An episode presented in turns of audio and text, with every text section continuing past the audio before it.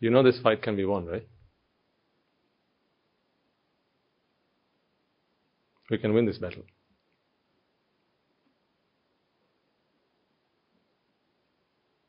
You know that, don't you?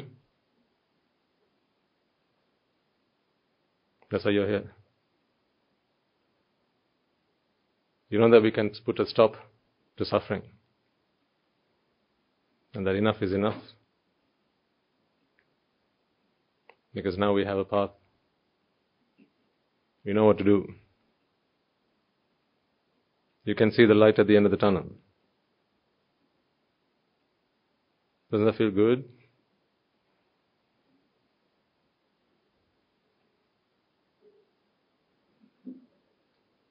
Don't you feel confident? I want you to. This is doable. Very much so. And I can see all of you making an effort to whatever extent and whatever degree you can. You're applying yourself to this cause. You're trying to make the causes meet and align those causes to come out of this endless sansar. You know, when people come out of a divorce, for instance, especially if they do so because they, they've been cheated. If you've ever been there or you know someone who's been through that, just think about how much of a relief they feel when they come out of it. Or when they come out of a bad relationship, not necessarily a marriage, but any other relationship. Someone they thought was their best friend, but then they got betrayed. And then you come out of that once you figure out that you were cheated on, you were betrayed, and the feeling that you get. Or when you've worked your socks off maybe 20, 30, 40 years of your life at the same place, and then they ultimately make you what? What's that? What's that word? Yeah, yeah, the, the R word. Redundant. When they make you redundant, how do you feel? Betrayed. Because you've given your life and soul to that place. Some of you may have this experience. Over the last 10 years, 15 years, we saw a lot of that going on when there was economic crisis, a lot of people I've seen, especially when I used to work in the city, a lot of people working out of big buildings with nothing more than a box with all of their contents and belongings in that. As you walk into the city, get out of the tube station, and walk into the city, you see people coming out of big buildings. Big glass buildings. And you come and talk to some of them, and you ask them, How long have you been working at that place? I used to work with people who'd been in the same company for the best part of 20 years. And they feel like without a second thought, that's how they feel. Not necessarily how the organization might have treated them or seen their case, but that's how they feel. 20 years of having given their life 20 years of having sacrificed their family life, even. Maybe time with their children.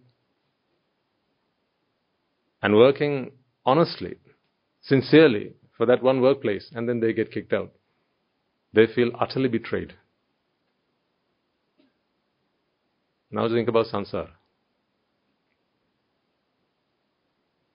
If you think your workplace making you redundant is such a terrible thing to do, if you feel that after 20 years of marriage, you finding out that your husband or your wife has cheated on you, and then you feel betrayed, that's only a commitment you've made for 10 years, 15 years, 20 years. But what was your commitment to sansara?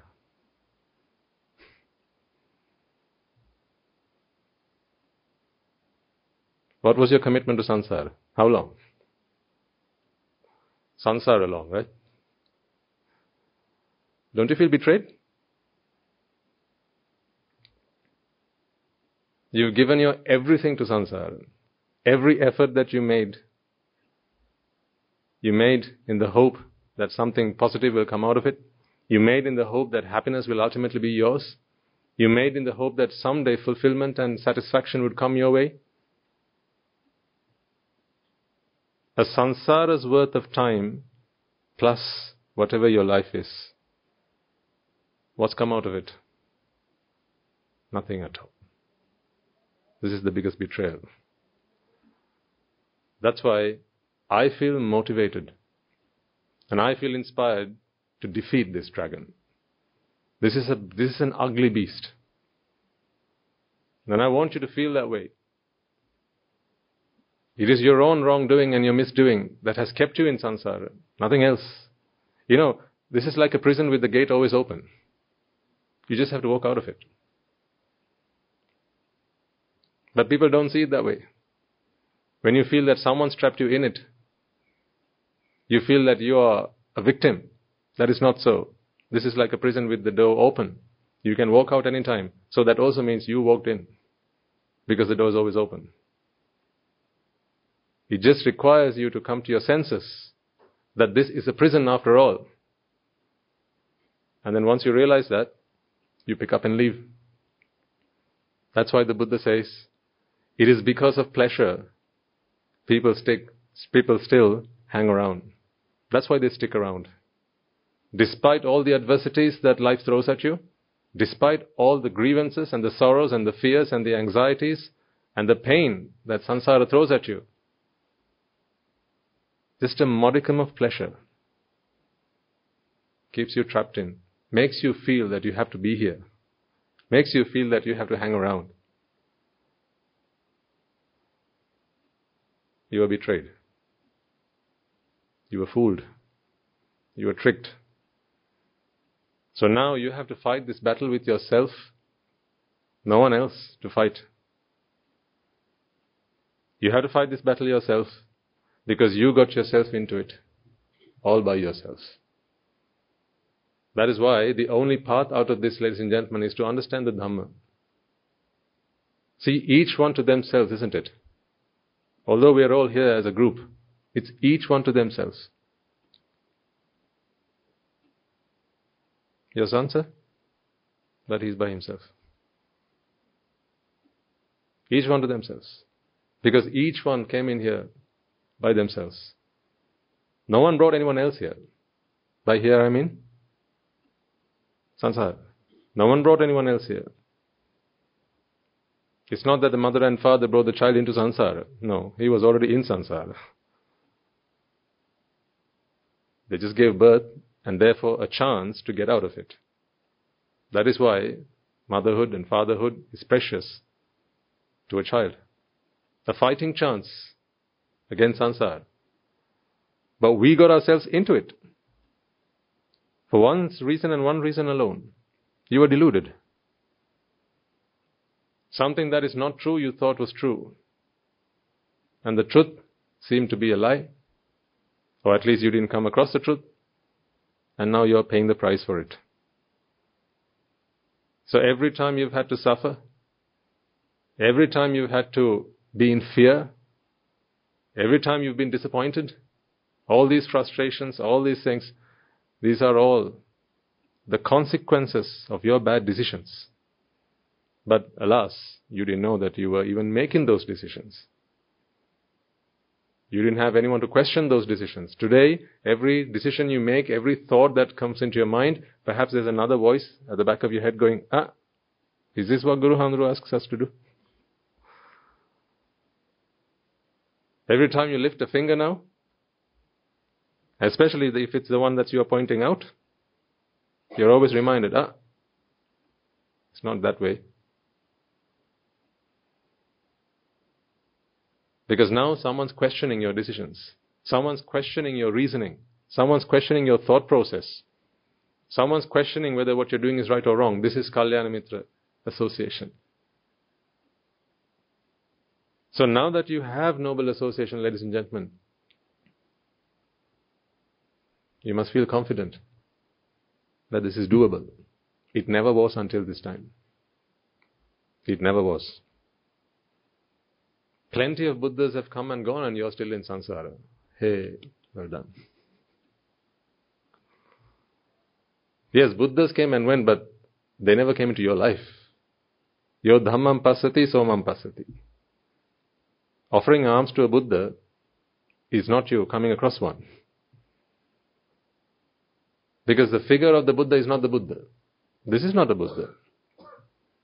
This is a statue. Even if you saw the Buddha in flesh and bones, that is still not the Buddha. The Buddha has yet to enter your life. You encounter the Buddha once you listen to his teaching. In fact, you see the Buddha once the Buddha is born within. Did I tell you the other day someone asked me, where was the Buddha born? Get the, uh, yes, absolutely. We get these questions from time to time, especially to new audiences. So we give them a bit of a talk, like what we do at the monastery. Usually when we get visitors, you people don't ask such questions anymore. You're alright. Because to you now, you understand where the Buddha was born. And even, even in the conventional sense, it doesn't matter to you anymore where the Buddha was born. Because that is for historians, not for Nibbanians. Is it? But from time to time you get, you come across people, and of course, you know, just curious. And the point is, sometimes, you know, it is based on your answer to that question, would they decide whether they go on to stay for the sermon or not. So do you realize with how much compassion we have to deal with them?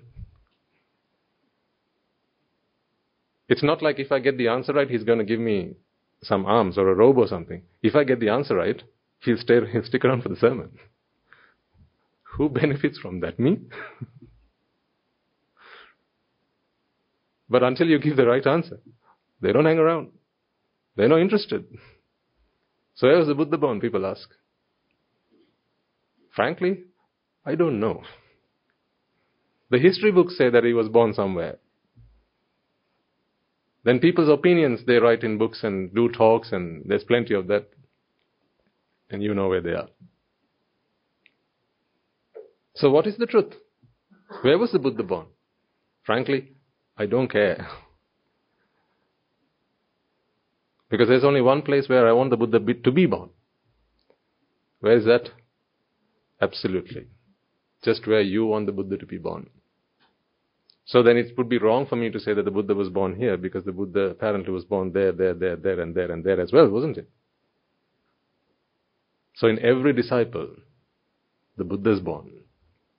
In every man, woman, and child who seeks refuge in the Noble Triple Gem, who accepts and acknowledges that Nibbana is the only way. Happiness can only be found in Nibbana. I'll have you know that is where the Buddha is born. The Buddha is born within you. People look for the Buddha outside. They will never find the Buddha. Buddha is happiness. Buddha is the truth. Buddha is freedom. Buddha is liberation. Buddha is the meaning of life. Buddha is the purpose of existence. Buddha is why you got into samsara in the first place. Why are you in samsara? Today I ask you this question. Why are you in samsara? You know why I'm in samsara? To get out of it. That's why I'm still in samsara. I, am here to get out of it. Why are you in samsara? If it's the same reason, then the Buddha has been born within you. But ask a lot of people, why are you in samsara? Some will say, what else can we do? I was born. Now I've got to be here. Now it's like when you get on the wrong train. Just think about the intercity. Right? It doesn't stop at every stop. So if you get on the wrong train, now you have to wait until it gets to the, it gets to the next stop. So someone comes and asks you, why are you on this train? What's the answer? Now you're on the way to Colombo, you're but heading towards Badulla now. on the train heading towards Badulla. So you're with Someone, someone, someone gives you a call and asks you, where are you? Well, I'm on the train. Where to? Badulla. But I thought you were going to Colombo today. Yes. Well, why are you on the Badulla train? What's the answer? What's the answer? Because I'm on the train. I somehow got myself onto it, and now I can't do anything about it. You know, some people think of sansara in the same way. Now that we are in sansara, what else can I do? Got to be here. Well, these are the people who say life has its ups and downs, and you just have to ride life as it comes. Just get used to the rhythm of life. Just have pity and compassion towards them because I was one of them. You know, when you realize that everyone's walked the same path that you have, all you have is just boundless compassion towards all of them. The Buddha had such infinite compassion. I say not just because he was the Buddha, even while he was a Bodhisattva, he realized that all these sentient beings in all these worlds, they were once where he was. Even as he looked upon the Avici. Hmm? Even as he looked upon the Avici. And so all those countless beings, suffering no end. I'm sure it would have flashed through his mind the number of times he must have been there himself. Even if he weren't the Buddha at that point, he would still have had compassion towards them because he knows what that feels like.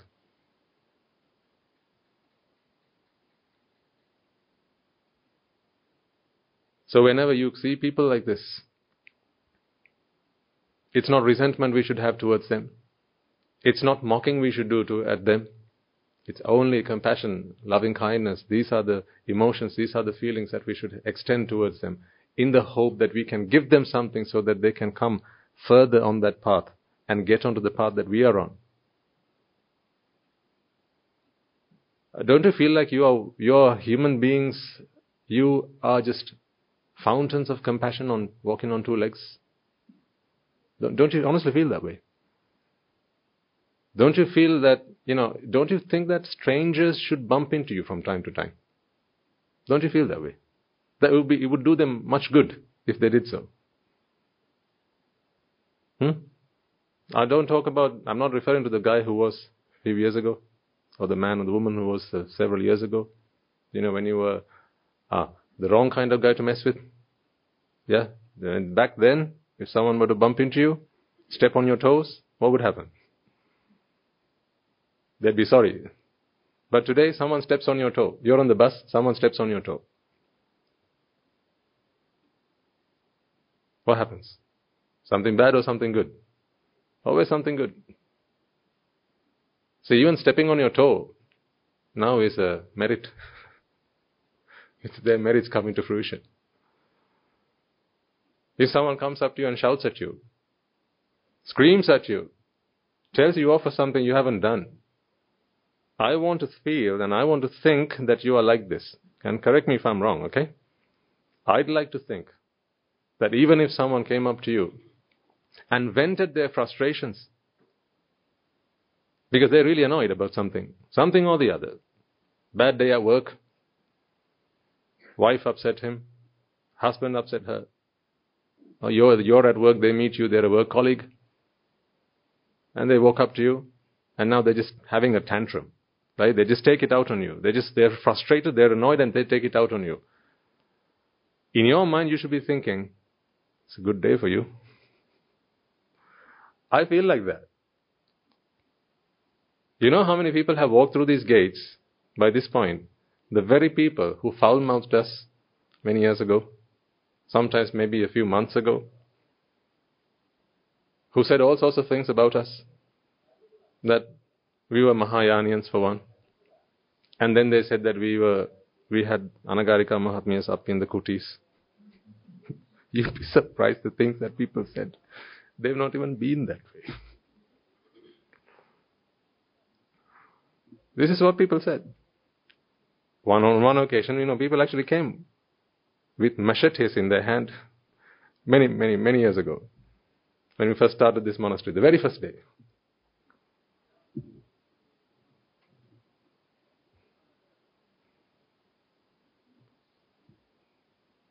The very first day. Guru Maharaj was doing a sermon in the Dhamma hall. And then there was a bit of a commotion. There was some noise coming from the outside.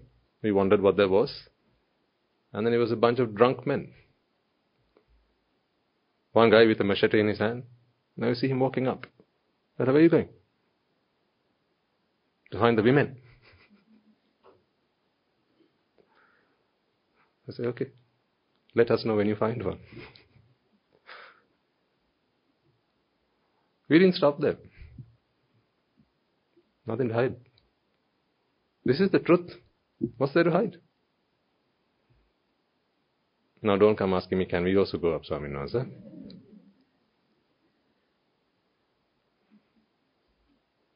But, you know, the very people who behaved in that manner today walk through these gates. I am reminded of, you know, back when the Buddha was there, right? How many times might people have done the same? But the point is this, folks, you know, I'm proud about the fact that we've been able to serve these people, even those who came here waging war. I'm proud of that fact. And I feel like the Buddha were around, he'd be very proud of us. All of us. What we've been able to achieve. In having that sort of conduct towards them. When you can have compassion towards people who think that we are their enemies, but we don't have enemies. We're only friends. Always. Whether you like us or you hate us, we love you. Isn't that a good motto for life? Hmm? Whether you like us or you hate us, we love you. Because today you might like us, tomorrow you'll hate us. That's okay. Today you like us a little bit. Tomorrow you like us a little bit more. And the day after, someone comes and says something bad about us. And then now you completely despise us. And you say, may they rot in hell. That's okay, we love you. We are always prepared to show our love and affection because that is all we are entitled to. You know, Nibbana cannot be treating people the way that they treat you. It can't be that way because then it's conditional, isn't it? Wherever there's a conditional formation, that is not Nibbana. The only asankata is Nibbana. Your love, your compassion, your kindness has to be unconditional. I'm sharing this with you because I want you to start asking these questions of yourself. Is your love to humanity unconditional? Do you only love your child? Is your, is your child special to you? What about the child next door? What about when your child is misbehaving? What about when your child is mischievous? Your children are a special case. But what about the child who picks up a fight with your child at school? And your child comes home and says, Amma, that boy, he stole my rubber. He hit me. He took my lunch. He took my lunch money. And I need you to come to school right now and speak to the principal. Can you sit down with your child and explain to him, Puta, just as much as I love you, I love that child. Because the moment you say that, your child is going to ask you, How? How so? I am your son. And I'm complaining to you about a child who hit me. And you're telling me you love me as much as you love him, or you love him as much as you love me? How can that be so? Aren't you my mother? Whose mother are you?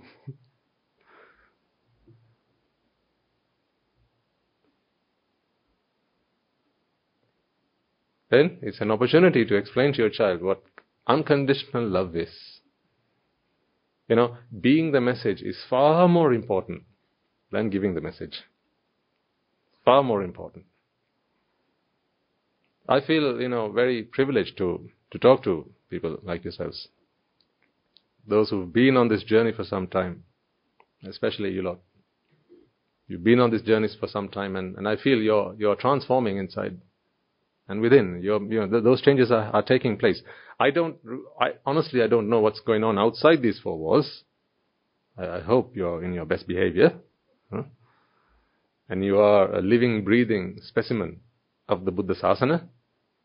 Right? And you are a good advert for the Buddha Sasana. I hope you are all like that. And I trust and believe that you're all like that. But it's not enough for me to believe that that is who you are. I need you to actually be like that. Not just because it's good for society. That I just want, I don't want you just to be a good person to society. If you are serious about Nibbana, that's where you ought to be. Unconditional love. Why do you bring your palms together to venerate the Buddha. You know, when we say the word Buddha, when we say the word Sariputta Thera, Moggallana Thera, Mahakashapa Thera, Rahula Thera, Bhadrakachayana, the great Theri, right? When we, when you hear these words, you don't for a moment think about the knowledge, the wisdom that they had, right? How, how, how can we even gauge how much wisdom the Buddha had or the great elder Sariputta had? Yeah, I mean, that's beyond us. Leaps and bounds. It's beyond us. But the moment I say these names, what comes to your mind is the compassion, the loving kindness, the gracefulness, and the graciousness that they expounded and showed the whole world. They bathed the world in their love and compassion. The Sariputta Thera was a mother to all sentient beings. Then imagine what his mother must have been like. No, I don't talk about Rupasari. That is Upatissa's mother. I'm talking about Sariputta Thera's mother. The mother who taught him how to love. How to love all sentient beings the same. Unequivocally. Unconditionally. Limitless, boundless love. Can you feel what I'm talking about? Are you beginning to experience that? Is that beginning to take seed in your in your in your in your hearts this limitless boundless love compassion no matter what people say to you no matter how people treat you. So now you can't have enemies. Check yourselves. You can't have enemies. You can have people who think you are their enemies. That's okay. You can't change them. But you can't have enemies. Don't be coming here if you have enemies. Because you're not entitled to enemies. Because if you have unconditional, boundless love and compassion, how can you have enemies? Because your mother has taught you how to love unconditionally. I don't mean that mother. I mean this mother, the Buddha. So, in recognition of that love,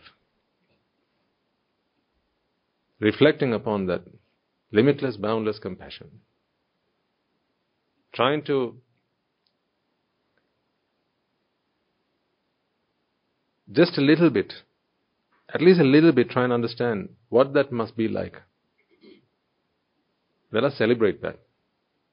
Let us celebrate the path that takes us there. Let us be grateful that we have a path that takes us there. Let us be glad that the Buddha is there for us, has been there for us, and will be there for us. His teaching and the community of the Mahasangha, who teaches us, guides us, and shows us the path to get there. We are in their presence, and they are in ours. So, in commemoration of that, let us bring our palms together in veneration of He whose love is limitless, He whose compassion is boundless, and He whose wisdom is infinite. To the Supreme Buddha, we make this veneration.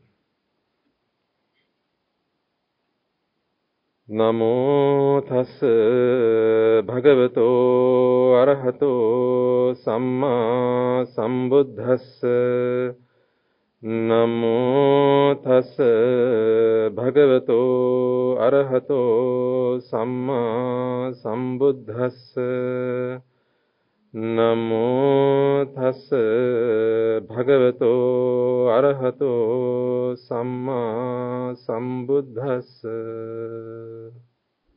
So now if that sounds like a destination you want to be at, then we need to make some progress to get there. And the Dhamma will guide you there. It is the teaching, the only teaching that will get you there. If ever in your hearts, ladies and gentlemen, you feel like there's something in this world that you want, that you desire, let me put it to you this way that is the limit of your love. Quite simply. Once again, if there's something in this world that your heart desires, that is the limit of your love. Agree or disagree? If there's something in this world that you desire, something, if you desire this, this is the limit of your love. In other words, you will give up everything but this. So if someone comes to you and asks for this, they can have it. Because that is not what your heart desires. But if someone in this world comes and asks for this, even if sometimes if it means their lives depends on this, the degree to which you desire this is the limit of your love. Beyond this point, you can't love them because your love stops here. This is the limit. Do you get what I mean? This is the limit of your love. Because there are things in this world. If you believe there are things in this world that gives you joy and gives you happiness, then that's where you draw the line. Let me show it to you.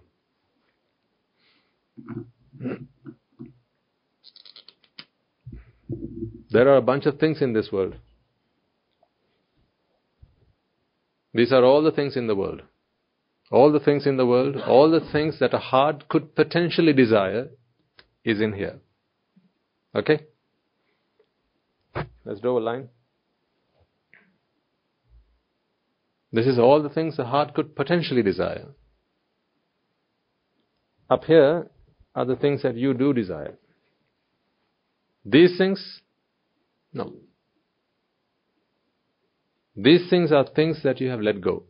Either let go or you never desired them in the first place. Someone comes and asks you, Can I have one of these, please? I mean, you have them in your possession. Physically, it's in your possession.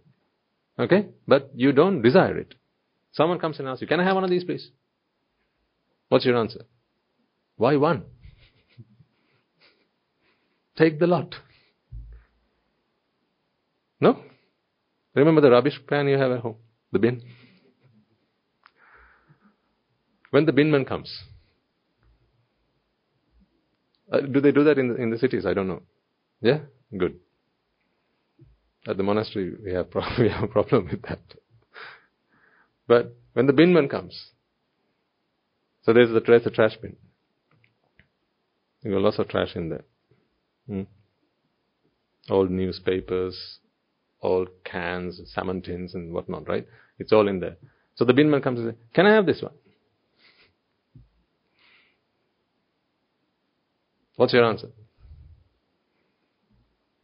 Take the lot. Take the take the lot. Why?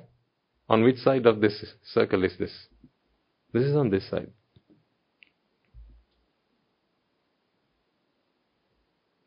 Something's on this side. Now someone comes and says, Can I have this? Hmm. Why don't you ask for this? Let's negotiate.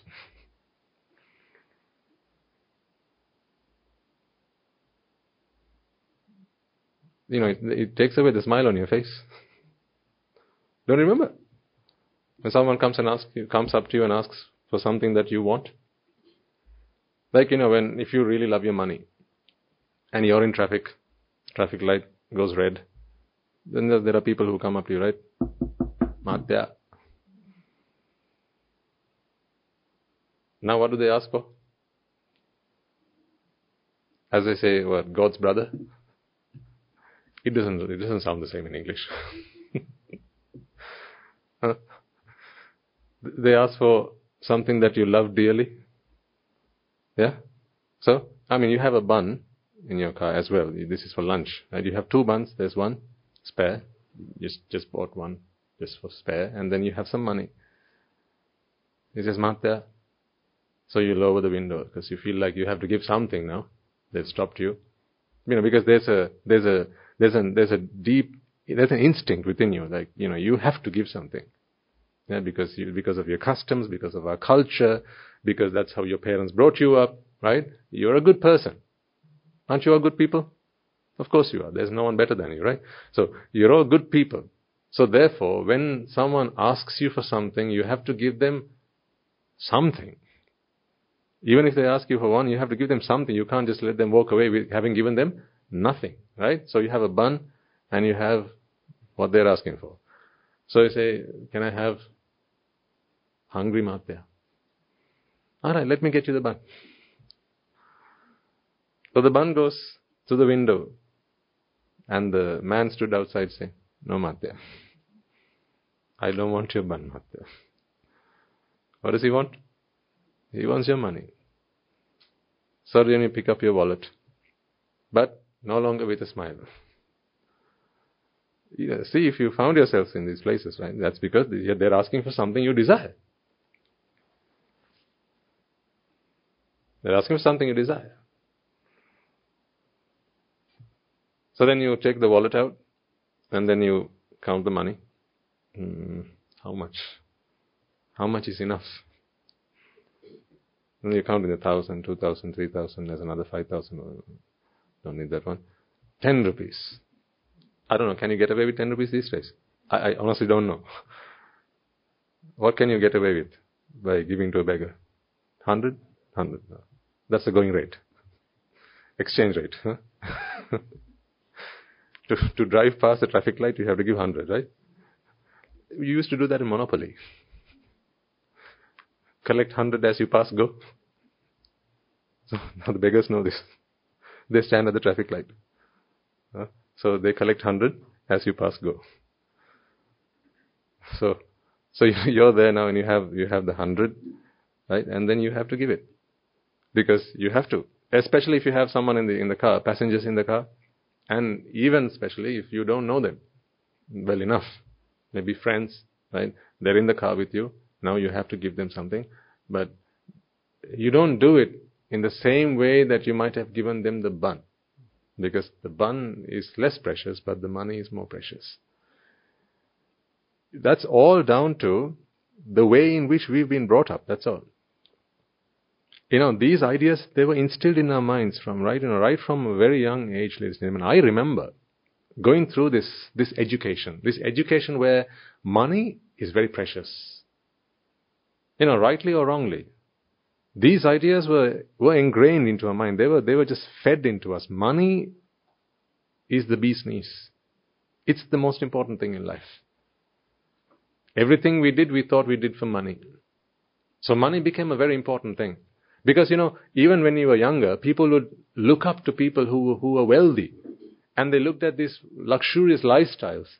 People who had much. And they said, you know, look at people, you know, they live very happy lives. So you have to earn money, save, save up money. And, and become rich one day. And no matter what ambition we had for ourselves, somewhere down there was becoming rich as well. In addition to doing something you liked and wanted to do, there was always, it was going to bring me money. Wealth was always part of that puzzle. So if someone asks you something you don't like, that takes away, that wipes away that smile off your face. Then you'll ask, you know, why don't you ask me for this? Don't, don't ask me for that. That's why I say, this is the limit of your love. This line. That's why your love is not limitless. Are you telling me your love is limitless? I'm going to test you then. Your son, you said, right? Uh oh. You're not coming to the sermons again, says the father. I'm just kidding. That is the limit of your love. You know, even sometimes if it's the best thing for someone else, you know, sometimes at home, right? When you're with your family, on a good day, just the people that you're with at home, they know when you're having a good day, don't they? Like you, you, you, you speak very lovingly, very, very lovey on, on those days, right? You, you speak these, these affectionate words, right? If, like, if say, so her name is, her name is, uh, let's say, Chandrani. You don't call her Chandrani, you call her Chandi. Those days, Right? Those are the, the good days. Right? But what about when you're having a bad day? They know. Chandran is Manasekara. Even the father's surname is reminded. Why? That is the limit of your love. Because on those days, you are not willing to make the other person happy. You know if you call her by her pet name, it's going to make her happy. But how can you give something you don't have? That's always the case. If you're not feeling the love, if you're not feeling it, you can't give it. If you're not feeling joy within, you can't give joy without. You can't. That's why you have these good days and bad days. That's why at home, some days they love to have you around. Other days they love to not have you around.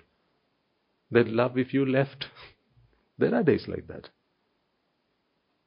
You know, do something. Actually, don't, but just as an argument, right? Just, just for argument's sake.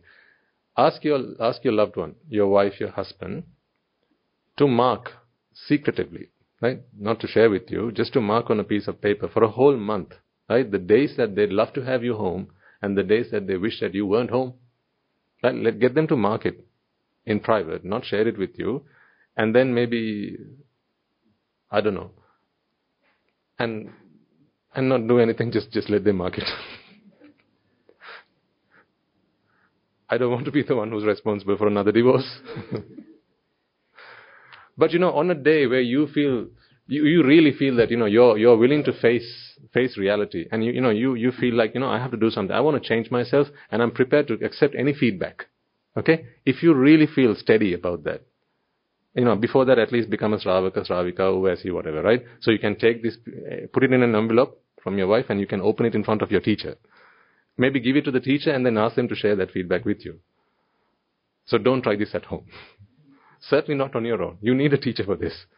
So that they can, you know, do a soft landing rather than a crash landing. Right? So, so if you can get your loved one, you can do this with your, with your child, you can do it with your husband, with your wife, get them to mark at the end of the day, is today a day you'd rather have had your husband at home, or would you rather have, have, have had him, you know, go on a work trip or something? Maybe go and be with his friends. Then take a count. Get them to give you a count at the end of the month. You've got 30 days in the month. Work out how many days they'd rather have had you in versus out or out versus in. That will give you a really good indicator, a really good indication as to the kind of person that you are and the good days and the bad days that you have. Because your outwardly expression is a reflection of who you are within. That's why when we think about the Sariputta Thera, the Moggallana Thera, the Mahakashapa Theras, you know, if, if they were here today, where would you be today? Don't tell me here. I mean, by here, I mean if they were, say, in India somewhere, right? or in Nepal, or in China, wherever. You wouldn't be here, would you? No, because I wouldn't be here. I know Guru Andhra wouldn't be here. So we'd all be there wherever they are. Because, you know, they'd have such a wonderful demeanor about them. They'd be all encompassing. They'll have limitless love because there's no limit to their love. There is nothing in this world that they desire. Don't you tend to be kinder to people who show you a little bit more respect than others, for instance. Dig deep. Find the answers. You have these answers within you. Right? People who show you a little bit more respect. You know, if people call you Nona or they call you Mahattaya, there's a difference. Some like Nona, others like Mahattaya. Mahattaya sometimes can sound a little bit more, more, more, more graceful than Nona. Right? So if someone calls you Mahattaya versus a Nona, some people might show them a little bit more respect. Some might show, show you a little bit more respect if they, if they speak to you more politely. If they say, sir, rather than your name. Someone calls you sir. You have a little bit more respect towards them. Why again? Because there's something that you desire. This is, this is why in this world you have, you experience, you see good people and bad people. This is what defines that. Good people and bad people in this world. Whenever you see a good person or a bad person, you make that judgment, don't you? They're neither good nor bad. When you make that judgment, whether someone's good or bad, what do you mean by bad? What you mean by bad is when they're not willing to let you have what you want. Then you say they're bad. A good teacher gives you good marks at the exam. A bad teacher doesn't give you good marks. So who's the bad? Who's bad? The teacher? No, you define who bad is. You define who good was. If, you, if someone's out there who gives you what you want, you say they're good. A good friend is who? Someone who gives you what you want. A bad friend? Well, they're not a friend then. They're just a bad person. A person who doesn't give you what you want. So once again, you become either good or bad because of these limits that you have. This is the extent, this is the limit of your love. Whenever there is something in this part of the circle, in this half of the circle, if someone comes and wants it from you, they will get to see a bad side of you. This is your bad side. So you see, the bad side of you is all based in desire, isn't it? This is your, this is, this is, this is all down to attachment. Your attachment, your desire is what brings out the bad side of you in relation to other people.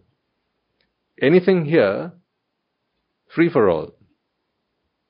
Like I said, on a good day, right, on a good day, you are willing to show love because you have that in abundance. You're willing to be kind. You're willing to be generous because you have that in abundance. You're feeling very, very joyful. You're feeling very, very uh, upbeat on, on those days. And then you're happy to share that with people. But then, you know, if someone hits a nerve, and someone says something that has upset you. Or at the workplace, you know, now you're, you're worried that you might lose your job, someone might take your role, right? Or you're not, you were hoping to get that promotion or something, or maybe a bonus at the end of the year and it's looking like it ain't gonna happen.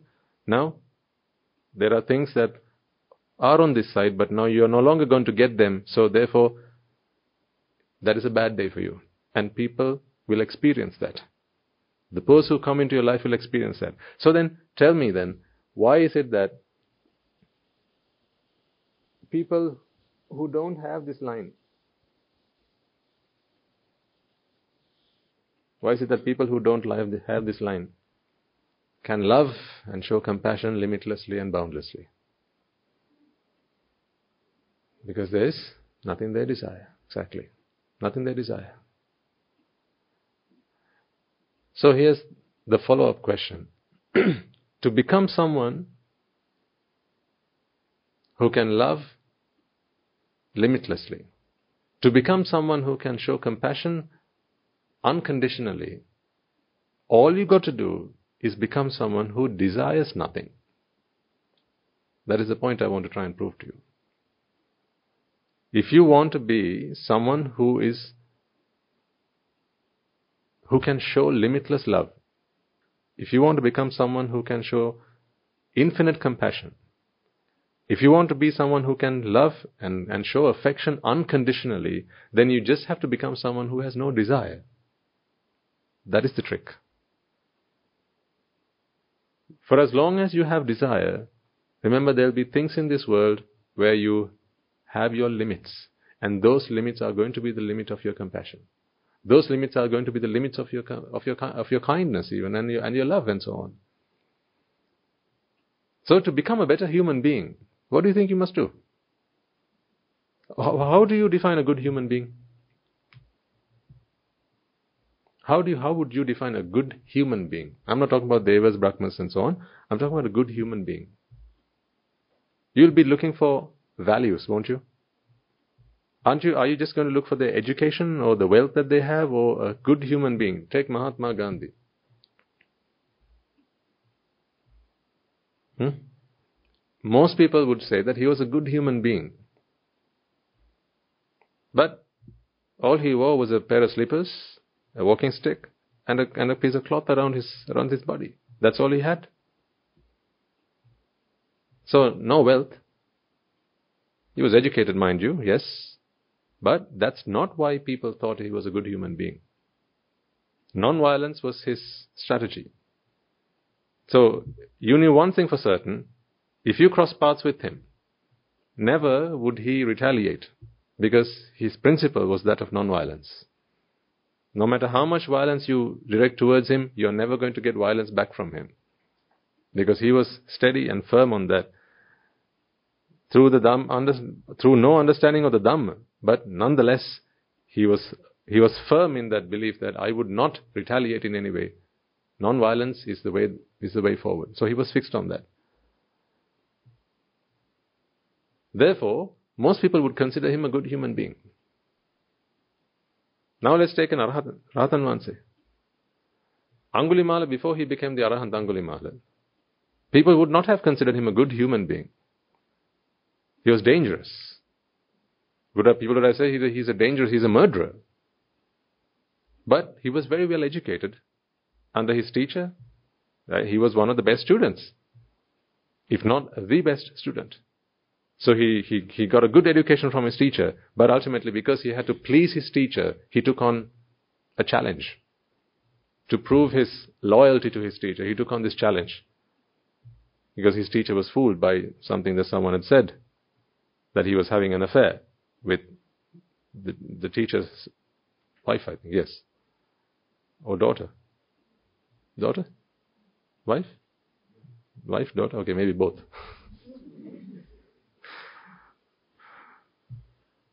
So Angulimala now had to prove his loyalty to his teacher.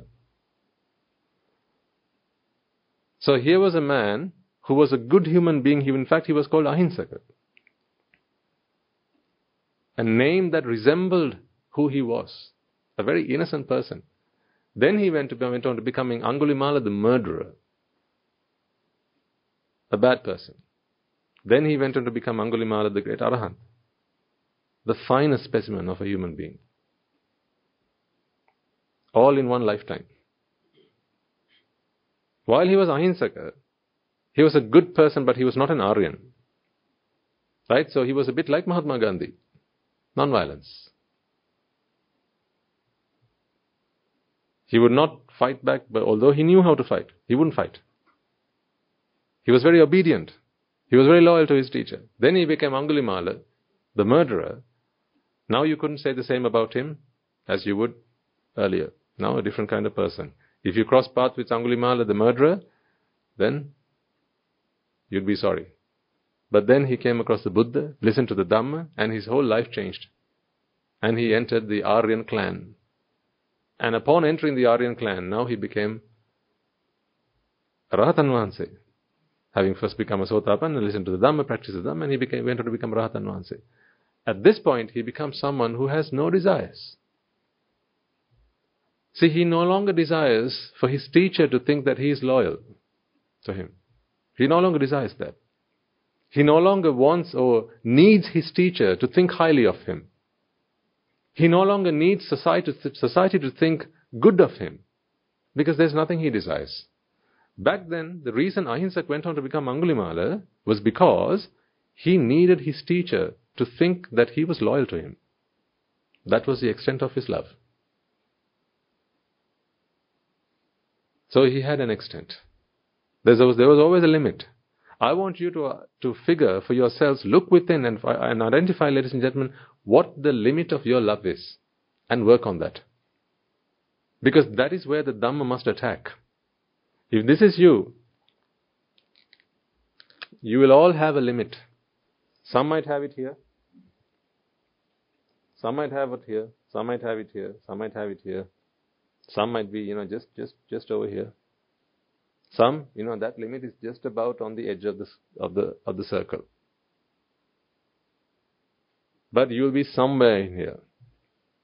Find out where you are. What is the limit of your love?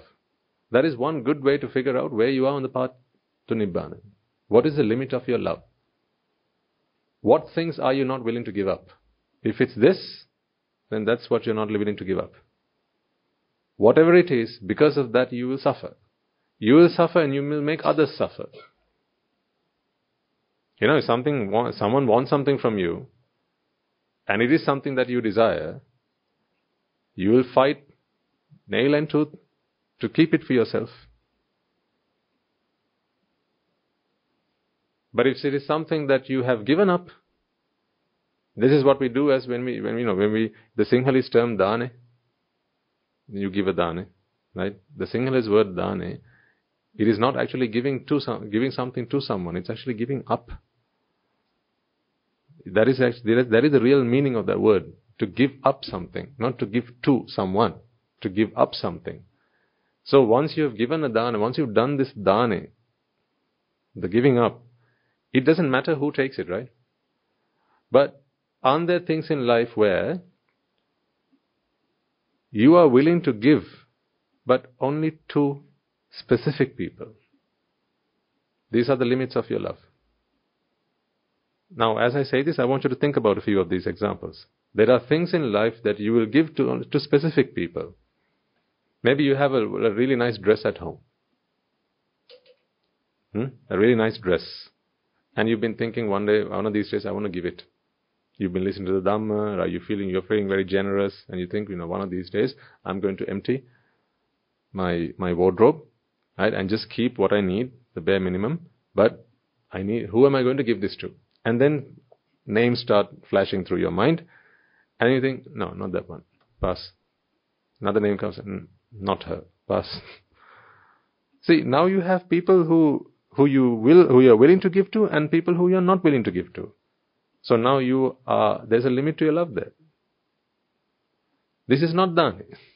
This is not dana in the truest sense of dana. You are giving to, not giving up. Meaning, in other words, you are still attached to it. You have one end of the string in your hand, and the other end, therefore, you, you, are, you are adamant about where the other end is. Whereas if you give up, you let go of this part of the string, now it doesn't matter where the other end is. See, whenever you give, whenever you give, whatever you give, okay, whatever you give, whenever you give, ask yourself the question, are you still holding on to one end of that string? If you're still holding on to one end of the string, you're still on the, that is still something that you desire. You haven't given it up yet. Don't fool yourself to think that you've given it up. That's all I'm asking you to do. Because if you fool yourself, you know, you, that, you, you can't help. You can't be helped. Like our teachers say, you know, one who's asleep, you can wake them up. But one who's pretending to sleep, you can't wake them up. In the same way, when you give something and you're still holding to one end of that, it is important to you who the receiver is. Now we have a blood donation campaign coming up, like next next week. Yeah, when you give blood, fortunately, you don't get to decide who the recipient is.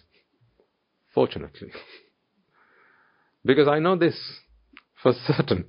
If you could decide who the recipient was. Right? You'd have a list, I mean, you'd ask for a checklist. Or, you know, a, a, list of people you can tick. Right? Doctors, yes. Engineers, yes. Uh, bankers, no. Don't want them to have my blood. Uh, police officers, they can have some of my blood. Uh, drug dealers, certainly not. Murderers, no. Prison inmates, no. You're not giving blood. That is not a donation. You haven't really given up. You're giving to, not giving up. Meaning, it's still within this circle. There's a limit to your love. Why don't you love the murderer as much as you love the saint? Because you're still holding one end of that string. The Dhamma is to help you to let go of that string as you give. See, after you've given up that end of, the, of your string, it doesn't matter who takes it or whether they take it at all. Because you've given up. If Nibbana is the purpose of your life, if Nibbana is the purpose of everything you do, and if Nibbana is simply letting go, letting go is Nibbana, then Nibbana has happened within you, right? Once you let go. So matters not, does it then who takes it? If you've let this go, that is Nibbana. Matters not who takes it from you.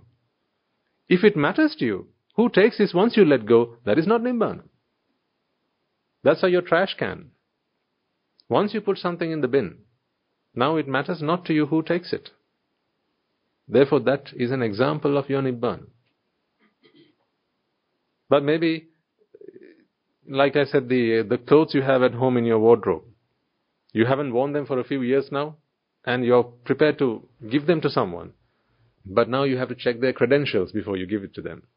They have to be virtuous people. They have to be good people, kind-hearted people. Now you have to check their virtues and so on. If, if you are like that, then you haven't really let go. You have given too. There is some merit there, of course, but it is not the ultimate merit that you can earn for yourself. I'm asking you to aspire to a greater, greater level of thinking, ladies and gentlemen. You know, we need to step up our game. Most people in this world give. You're not the only people who give. Most people in this world give. But most people in this world give conditionally. And what are some of those conditions? They have conditions on what they give, who they give to, how they give. These are all conditions, conditions of the giving. In other words, they're writing a contract. I shall give on this day to this person in this way. That's a contract, right? But when an arahant gives, or the giving that helps you to become an arahant, there is no, I shall give this to that person on this day. I have given up. Once you've given up, now does it matter who takes it? Does it matter when they take it? Does it matter what they do with it after they've taken it? If you've given up? Certainly not. Ask yourself, what is the limit of your love? What are some of the things you are still struggling to give up? Not give to, give up. Now, see, there are parents here. You're, as parents, you'd want to give, maybe you want to give your children to the sasana one day. That is also giving too. That's not giving up. That's giving too. Because, again, there's what you're giving, who you're giving to, and how you're giving, and so on. Giving up is a different ball game altogether. If you've given up, now it doesn't matter what happens to them. You'll be like, huh? How can you do that, Swamin Wahanse? These are children. They're young things. You've got to be very careful with them and, and, and you know, think a hundred times before you give or do anything with them. Yes, yes, yes, yes, yes, I understand that. I'm not denying that. All I'm saying is, you're not giving up, you're giving too. That's all. You can't deny that either, can you? So you'll ask me, is that, isn't that irresponsible just to give up? Shouldn't you give too? Shouldn't you check which school you put your child to? Shouldn't you check whether the monastery is actually doing what they're saying they do before you give it? Yes, but all I'm saying is you're giving too. You're not giving up.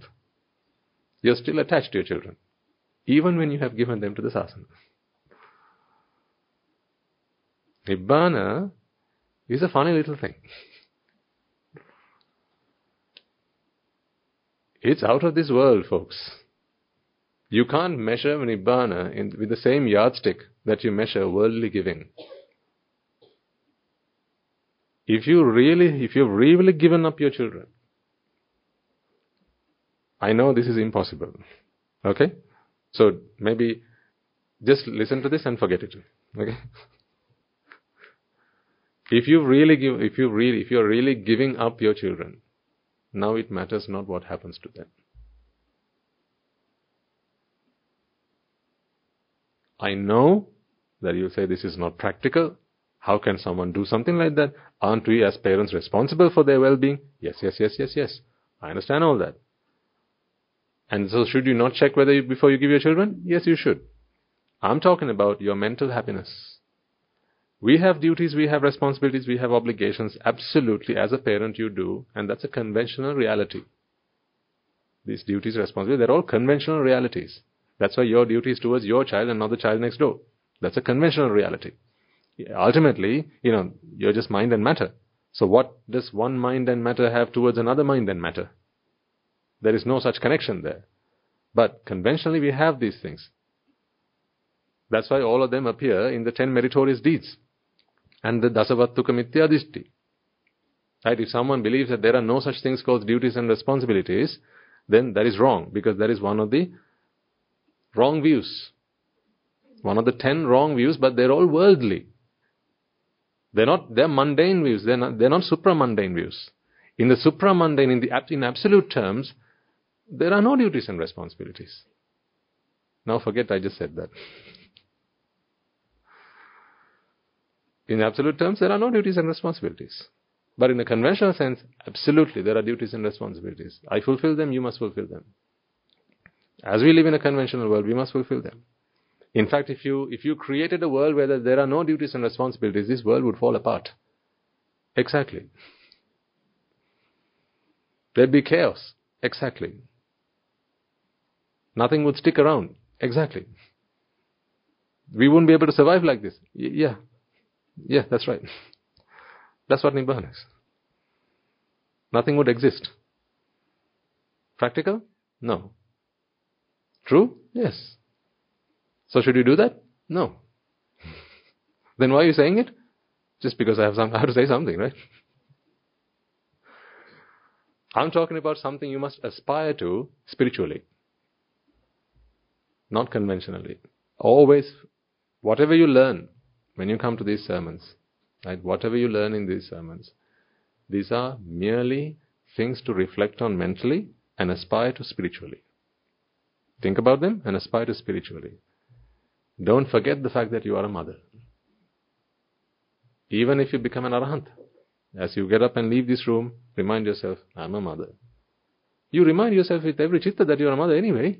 I'm just saying, just continue doing that. Because you are not a mother, really. Every chitta you have to remind yourself you are a mother. Yes or no? Yeah, so that's what I'm saying. Just remind yourself that you're a mother. Remind yourself that you are a father. Remind yourself that you are a husband and you are a wife and you have a house and you have to pay the mortgage. Remember these things. Don't forget them because a, we live in a conventional world. So is convention bad? Is convention bad? No, convention is not bad. But convention is not absolute reality. So even the Buddha speaks about conventional truths and absolute truths. He speaks of Chitta, Chaitasika, Rupa, Nibbana. He says these are the absolute truths. Where are the mothers and the fathers in that? Where are duties and responsibilities in that? It doesn't feature in the four absolute truths. In the four absolute truths, you have chittas, consciousness. You have mental factors, chaitasikas. There's rupa, pataviyapo tejo vayu. And there's nibbana. Where are the mothers? Where are the fathers? In the absolute reality, none of these conventions exist. But in a conventional world, they all exist and they must forever exist. This is very important. Very, very, very important. Now, in Rajagiriya, sometimes, you know, people who are particularly new to the Dhamma, they come and ask questions, usually at the end of the sermons. And on many occasions, what I tell people is, slow down. Whoa, whoa, whoa. Sir, slow down. Madam, too fast. Slow down, slow down, slow down, slow down. Because they've listened to a sermon and they feel like, that's it. I'm not a mother, not a father. I'm not, I'm not nobody. I'm not anybody, right? I'm just a chitta, right? So now I have to go, just go and just be a chitta. So if you are just a chitta, you don't need a car to get back home, right? you don't need to eat, you don't need to sleep, you don't need to do anything. If you're just a chitta, I say, no, madam, you are a mother. Okay? You are a mother. Don't forget that. Where's your son? Ask him to come. Where's your daughter? Ask her to come. Right. You are still a family. Don't forget that. Because if you begin to act out what you have understood, life will become incredibly difficult for you there's a, there's a right pace to progress. And that pace, you have to check in with convention. Convention, let convention be your guide on how to exist in this world. Let convention be your guide. Let the Dhamma be your guide as to how you attain Nibbana. Nibbana is, is, a, is a very personal affair. It's a, it's a purely mental institution. Nothing more. The way you walk, the way you talk, the way you eat, none of these things need to change. None of these things need to change. So if you hold your child's hand to show him love and affection, then please continue to do that. If you stroke his head or keep him on your lap to show him love and affection, then please continue to do that. These are very important. But the truth is this whatever you desire is the limit of your love. You can't deny that. There may be things you have at home, things which you are willing to give, maybe just to your children. There are things you are willing to give just to your friends. There are things you are willing to give to just about anybody. Then there are things you are not willing to give, no matter what. Don't you have a few of these categories? Try and see, try and put a few things into these boxes. Right now. The first category. Things, things you are willing to give just to your children. You have a few of those things. My property. The coconut estate. What else? The car. The money. These things you're only willing to give to your children. Then there is the things you are willing to give to your friends. Some you are willing to lend to them, but they have to return them. You can lend them your car, right? But bring it back. Uh, you are willing to lend them. What are some things you might be happy to give to your friends? Maybe a book. Maybe you might be able to actually give them some money, but not all your money. Give them some money. You might be happy to get them to come and stay in a, maybe you have a, a holiday home, right? You're happy to let them stay there for a week, but not write it off to them. So, in your world, there are these groups of people, aren't there? See, this is where you need to transcend from convention to absolutism. I'm, I'm, now I'm trying to talk to you about an ideology. I'm trying to get you to start to think about Nibbana. Your actions should reflect convention. Your thinking should be in absolute in the absolute reality. Do you see the difference there? Understand the absolute reality and act out convention. Because if you don't abide by the law of the land, then we won't meet again. Because I don't come to the prisons anymore. So, so you have to, you have to live by the law of the land, you have to live by convention. But your thinking should be in absolute terms. So in your world, you have people called parents, you have people called your, your spouses, you have people called your friends, your children, and so on. You know, these are all categories of people that you have. There's one group called family, there's another group called friends, and maybe part of family will be your children, right? Then there are colleagues, then you have neighbors. And there are certain things you're willing to give to some of these people. And they can still be on this side. They can still be on this side. They are, in fact, still on that side. If, whenever you give something, it matters to you who takes it, have you let it go? Have you? You haven't let it go. So, on which side of is it? It's on this side. I'm, I'm sharing with you practical tips to figure out what things you're still attached to. Because you need that, don't you? You need to know, this is a temperature check. Here's a thermometer. Stick it under your tongue and figure out what, how much fever you still have. If there are things that you give up, don't be fooled that you've actually let them go. If it matters to you, when you give some, when you put something on this desk, who comes and takes it and walks away with it? you haven't still given it up. It's still in your I desire circle, half of that circle. Whereas if it's on this side, now when you let it go, it doesn't matter who takes it away, it doesn't matter even if they don't take it away. Let it rot. You're okay. Let it turn into ashes and become and, and, and go back to the soil. It's okay. A crow comes in and flies away with it. That's okay. A, a thief comes and takes it from you. They think they are stealing, but you've already given it up. That's okay. Now it's on this side of the circle. So take stock.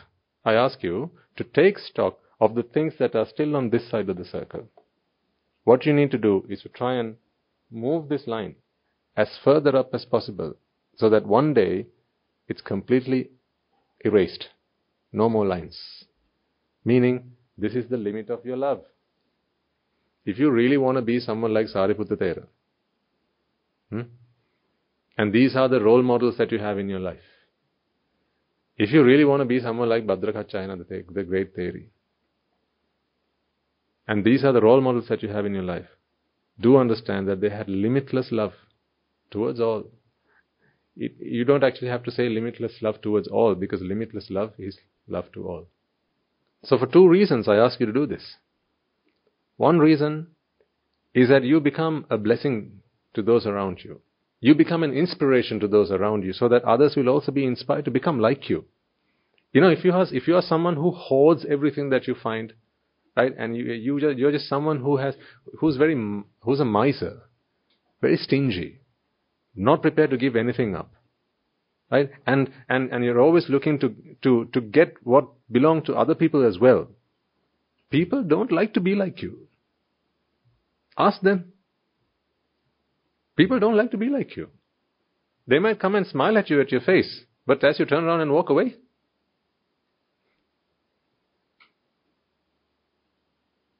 they'll say all sorts of things. People don't like to be like you. If you are upset when someone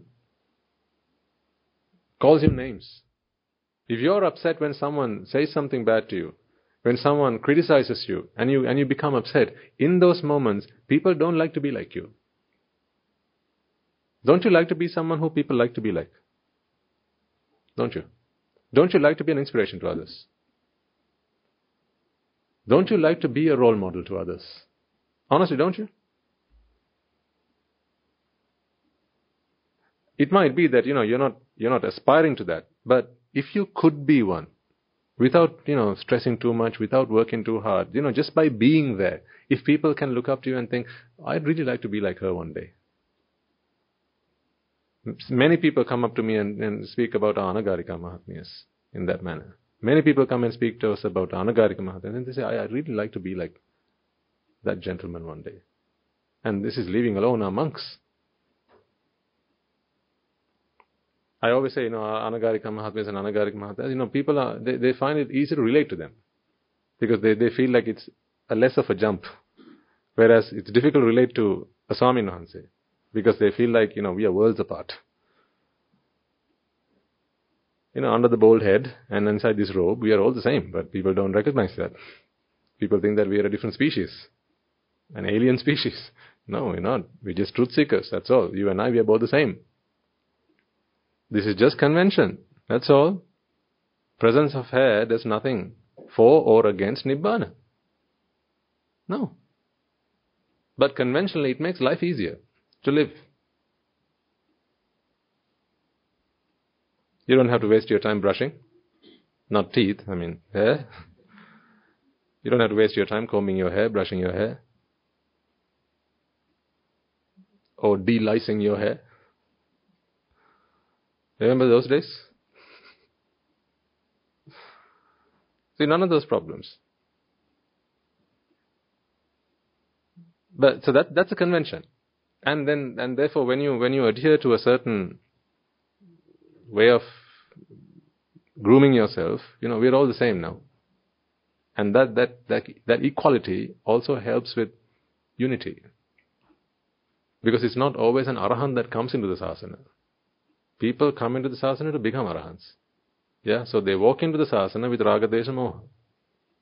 Fair or unfair? Very fair. What's this sasana for? It is for people with defilements. That is what the sasana is for. Sasana is to make saints out of evil people, out of the sinners. Is to make saints out of sinners. So sinners are welcome into the sasana to become saints. That is why the sasana is is is the place for all of us, ladies and gentlemen. When I wake, when I came into the sasana, I had a lot more defilements than I do today. It is the sasana that cleanses me. It cleanses me. Every day it cleanses me. And if I waited for the day where I was pure to come into the sasana, what day would that be? Maitri Buddha will come and go. The next Buddha, whoever that Buddha is going to be, will come and go. Then there'll be another Kakusanda Buddha who will come and go. Right? They'll all come and go, and I'll be here waiting for the day when I am free of all defilements to come into the sasana. That is not what the sasana is for. This is like a detergent. You have you need it when you're dirty, not when you're clean. The detergent cleans you. So, whatever your limits are, whatever your desires are, if you want to become someone who has limitless compassion and loving and loving kindness to all, then you need to identify these limits. I remember I, I told you there are a few boxes, a few categories into which you have put these things that you own. There are those that you have you can give to only only to your children. There are those that you have you can only give them to your friends. There are those that you have you'll only give them to your family. Don't you have such things? You do because in your mind there is such a thing called a family. That's why. Not everyone is your family. You have separated a few individuals in this world and you call them family. I don't mean the convention here, right? So step a step out of convention when I'm talking about this at this moment. Conventionally, yes, we all have families and we are part of that families, of the families that we are part of. I mean mentally. Mentally, you can't be part of a family. You are an individual chitta. And another chitta is another chitta. No one gives us a right to say that one chitta is part of a family, the other chitta is not part of a family. Chittas are chittas are chittas. In, you know, if you look at it that way, then all chittas, if, if there's ever a chitta, they're all part of the same family, aren't they? So every chitta, every being that has a chitta is also part of the same family. In fact, you know, back in the day, Brahmins tried to think in these ways. People who went into the Rupavachara Brahma worlds, they practiced this kind of compassion.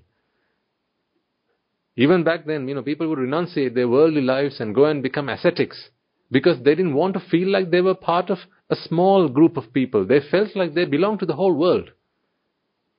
They felt like they were global citizens, not a country citizen, not a town citizen, not a family citizen. They felt like they were part of the whole world.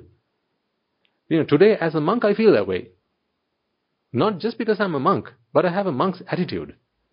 So you can be wherever you are right now and adopt that attitude. It's difficult. I'll give you that. It's not easy because you have these limits. That's why it's not easy.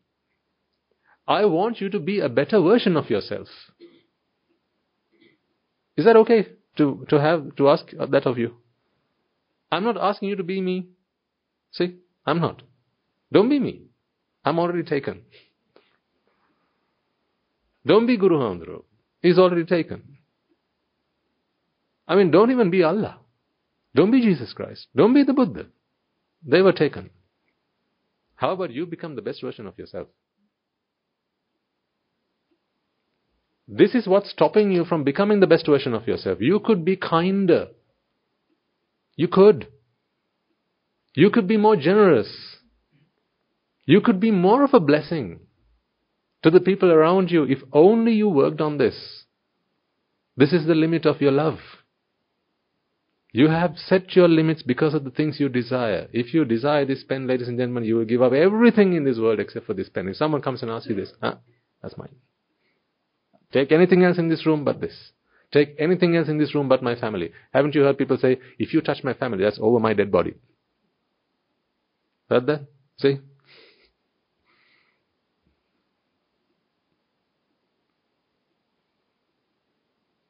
That is the limit of their compassion.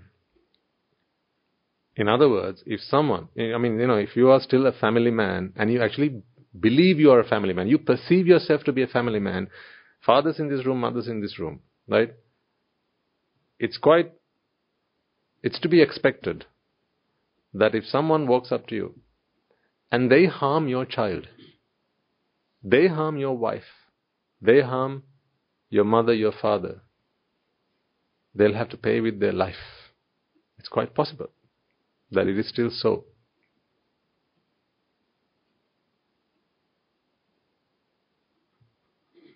I can't, I can't expect that you have all gone beyond that. Because that is a, you know, that, that is another mindset on a completely different level. Today, it's quite possible that if someone comes up to you and takes your child and harms your child, beyond duty and responsibility, you will feel a sense of anger. You will feel like you want to fight them. You might even break their arm or leg. You might even have them killed. Because you feel as ferocious as a lion. when the thought of protecting your family comes, as far as protecting your family is concerned. You are willing to pay any price for the protection, for the, for the safekeep of your, of your own family, because that is the limit of your compassion. Over my dead body will you touch my child. There may be mothers, there may be fathers in this room who will say that way. But you see, you have compassion towards your child, but what about the person who's come to take your child? Towards them, you have no compassion. You have. If they ask for anything else, you'll give it, but not your child. You, again, I know you'll be asking me, Swamin Wahanse, what you're saying is just, it's bizarre. It's mad. You're, have you gone crazy? You'll ask me. You're telling me that someone comes to harm my child, and you what? You expect me to just, you know, just fiddle my thumbs and not do anything about it? I'm not telling you to do that. I'm telling you to aspire to that. Do what you have to do today. But you haven't let go. Therefore, when someone walks up to you and tries to take away something that belongs to you, you have a line that you draw, and then your compassion is limited to your child, but not to the person who comes to kidnap your child. I know, I know there may be some parents here. Maybe some years ago, before you started to practice the Dhamma, if your child got kidnapped and the kidnappers asked for a ransom, right? You would have run around trying to find the money, trying to, you know, get the CID involved and, you know, done all sorts of things to get your child back and find the money to get, to, to pay the ransom. It's quite possible that today there are parents here, if someone kidnaps your child and they ask for a ransom, you'll ask double that to take the child back. you didn't understand what I just said, did you? I'm saying there may be mothers here today, if someone kidnaps your child and they ask for a ransom, you'd say, double the ransom if you want me to take the child back. So it's now find us keepers. you took him, keep him. you know, it's it's possible that you are there there, but there are, there will also be cases where you know you are willing to you are willing to take a life if it comes to that. But you may not do it with your car, you may not do it with your house, you may not do it with most other things that you have. But where your children are concerned, you know, for mothers and fathers, this is why Guru Hamdra always goes on about this. It's a trap. Because ultimately, your child only lives in your perception. Isn't that why you can walk home with the, with, with the, with the wrong child? Uh, your child got stopped at hospital. You walk home with the wrong child, someone else's child, and now you think that that is your child, and now you're willing to give up your life for that child. Whereas, if you didn't think that that was your child and someone else's child, now you wouldn't. So then where is this child, love for your child born? It's all in your perception. It's all in your perception. Just imagine if you, you know, you, you, you went crazy just before you got pregnant. Just before you went, got pregnant, you went crazy. So you don't know you become a mother. And then after you deliver your child, now they treat you and now you, you become, you become sane again. So now at this point you don't know you're a mother. So now where is that motherly love? It's all in a perception. But that perception is a real trap. Like every perception, where you have where you perceive that there are entities in this world and you have you feel that sense of attachment to this world then these are all traps even where your best friend is concerned right? If you have someone that you think is your best friend something happens to them it hurts you. Does it not? Go back to school days. How many of you have gotten involved in brawls and fights and whatnot because your friend got threatened? Remember chandias in this room? There must be a fair few. You only became a Chandiya when your friend got threatened. Boys and girls, no different. You had a reputation for that, right? If you but touch my friend, if your friend got threatened, right? Maybe maybe your best friend was in the neighboring school, right? You'd you would you'd cut school to go to that fight to save your friend. You were willing to put your life at risk because you had a line to draw. There was, a, there, was a, there was a limit to your compassion, there was a limit to your love, there was a limit to your kindness. It mattered not to you then what the cause of that fight was, why people were, why people were brawling. Uh, it mattered not what was fair and unfair, as long as it was my friend who was getting attacked, my friend who was being threatened, I had to do something about it. There may be very few here who, when you went and got involved in that, you asked the question, hold on a second, let's figure out what happened really. Who's the guilty party? Who instigated the fight? Maybe very few here who actually, who actually made some reasonable inquiries as to who started all this. Generally, it would just be walking in, right, with, with a chain or something wrapped around your wrist. I haven't done any of this.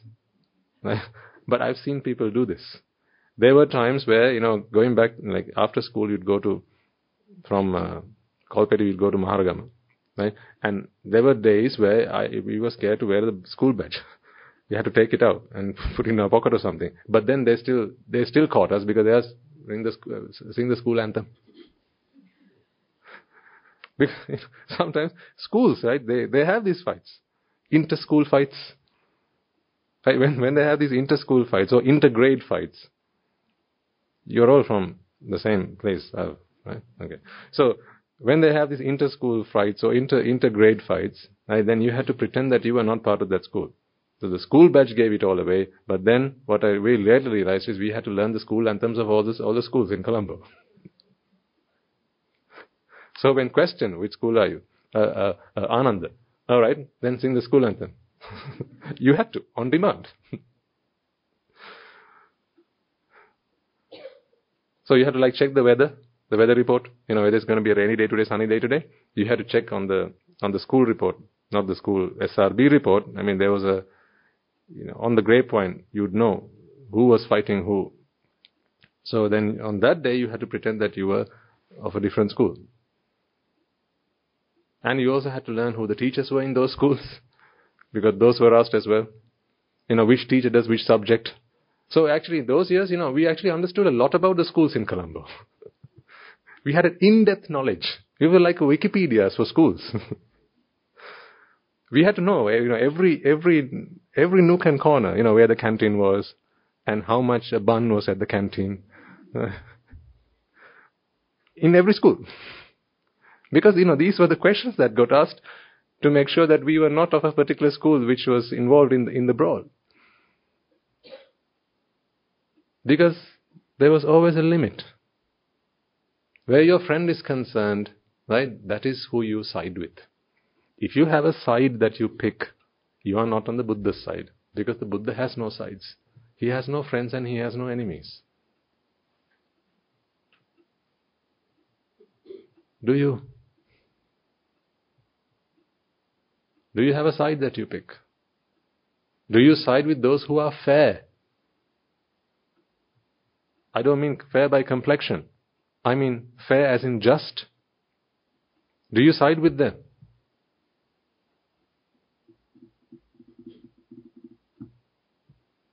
What about those who are unfair?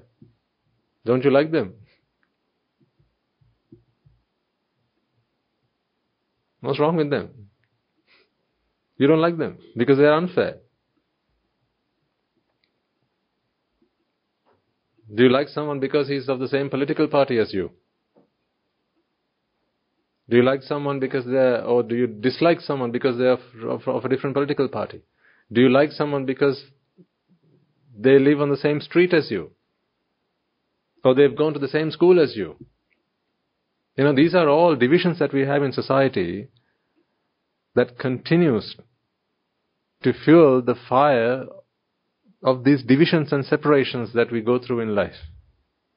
You know, whatever school you've been to, just ask yourself, right, if you had two individuals who've come for a job interview and you're the one who's doing the interview and someone says, I'm from your school, ask yourself, do you feel a special bond towards them?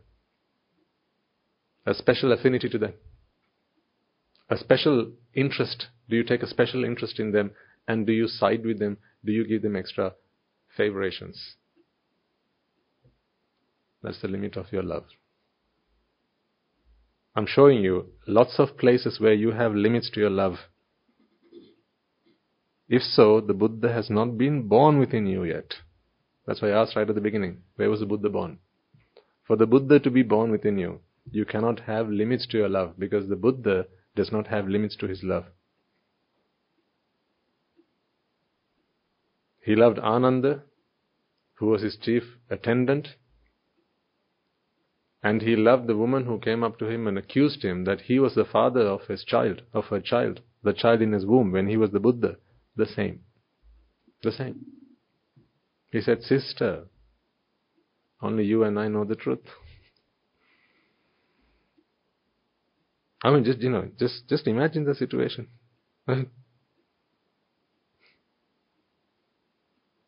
She was not actually pregnant. She was pretending to be. Because she wanted to get the Buddha in trouble. So she had a bundle tied up to her, her, her, her body and walked up to the Buddha and said, This man, he did this to me. He pretends to be so virtuous. If he is so virtuous, would he have done something like this to me? Just imagine the Buddha's response. Do you think he would have gotten upset? Ananda, what's going on?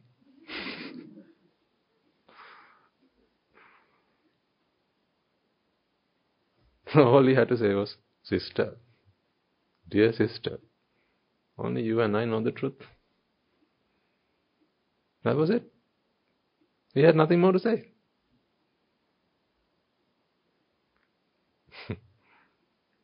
You know why he said that? He loved her. In the same way that he loved his chief attendant, in the same way he loved his chief disciple. Because for the Buddha, there are no limits, no conditions have to be met before he gives his love. I want all of you to be like that. Let's aspire to that. I, like I said right at the start of this, you know, this is possible. This is not impossible. It seemed like it before the Dhamma came into your lives, but now this is very possible. This, this love, unconditional love that I speak of, ladies and gentlemen, it might have seemed like a fairy tale.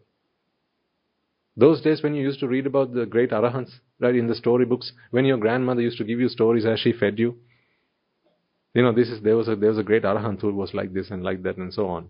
Right? They were so compassionate. They would walk the surface of the earth and was a blessing. And even animals would, would, would bow their heads in respect. Those days, you know, they seemed like fairy tales. How is that even possible? Because you were angry all the time. So you wondered how, how is that even possible? You had desire and lustful thoughts. You had a sense of ego about you. And you knew that, you know, there were things that you liked and you didn't like, and there were people you really liked and people you hated. So you always wondered, how can someone even be like that? Are these fairy tales? Is this fiction? You thought to yourself. But now I'm telling you, this is possible. It's possible when you have given up all desire. Because once you've given up, now there is nothing you have to fight for. Nothing to fight for. Because the fight was to give up. So, what do you fight for if the fight is to give up? Only to give up, right? The fight is to give up. That is the fight of Nibbana. The fight to give up. So, who do you fight that with? Who's your enemy? Exactly. If it is you who has to give up, then your fight is always with you. So, you know, your, your, enemy, your enemy comes up to you. Right? Someone who really doesn't like you comes up to you. And they're angry with you. And they start saying things to you. They start calling you names, they start mocking you, they start annoying you, right? If you have become a disciple of the Buddha, here's what you're going to sense. If your fight is against ignorance and attachment, and you're honest, you genuinely your fight is with ignorance and attachment, then you need to be able to spot that it is ignorance and attachment that's doing that to them. So now your fight is not with them, it's what has happened to them. So you must feel a love, a compassion, a connection to them. They are in the same boat as you are. So if they are in the same boat as you are, your friends are in the same boat as you are, the people who think you are their enemies are in the same boat as you are, now who are you going to fight with? The only fight is with ignorance and attachment. Because ignorance and attachment is what does this to people.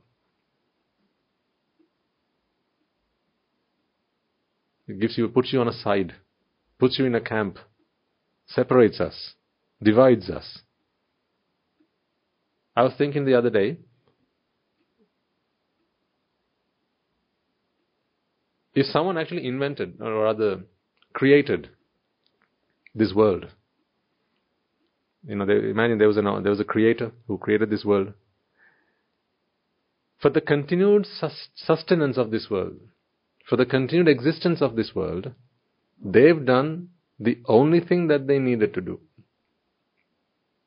Once again, if there was someone who created this world, and they wanted the continued existence of this world, for this world to prevail and to exist and forever and ever and ever, for perpetuity, the only thing they'd have to do is to put into the individual minds a need to self preserve. That is all they'd have to do. Because, you know, if they created unity, if they created harmony, if they created well, that's exactly what it is unity. This world wouldn't, wouldn't exist. It couldn't. The reason that the world exists even to this day, as we know it, is because everyone thinks about themselves. That's why. For this world to exist in this way, everyone must think about themselves. And so the world exists. You've heard the saying dukkho loke patittita, right? Dukkha, in other words, this idea of separation is the foundation of this world. If that foundation weren't there, if the chittas, the people, chittas in this world, didn't feel a need to separate, didn't feel a need to, to preserve their selves, didn't feel a need to fight for themselves, this world wouldn't exist in this way. It's only because people feel that way does the world exist in this way? I'll explain to you why that is.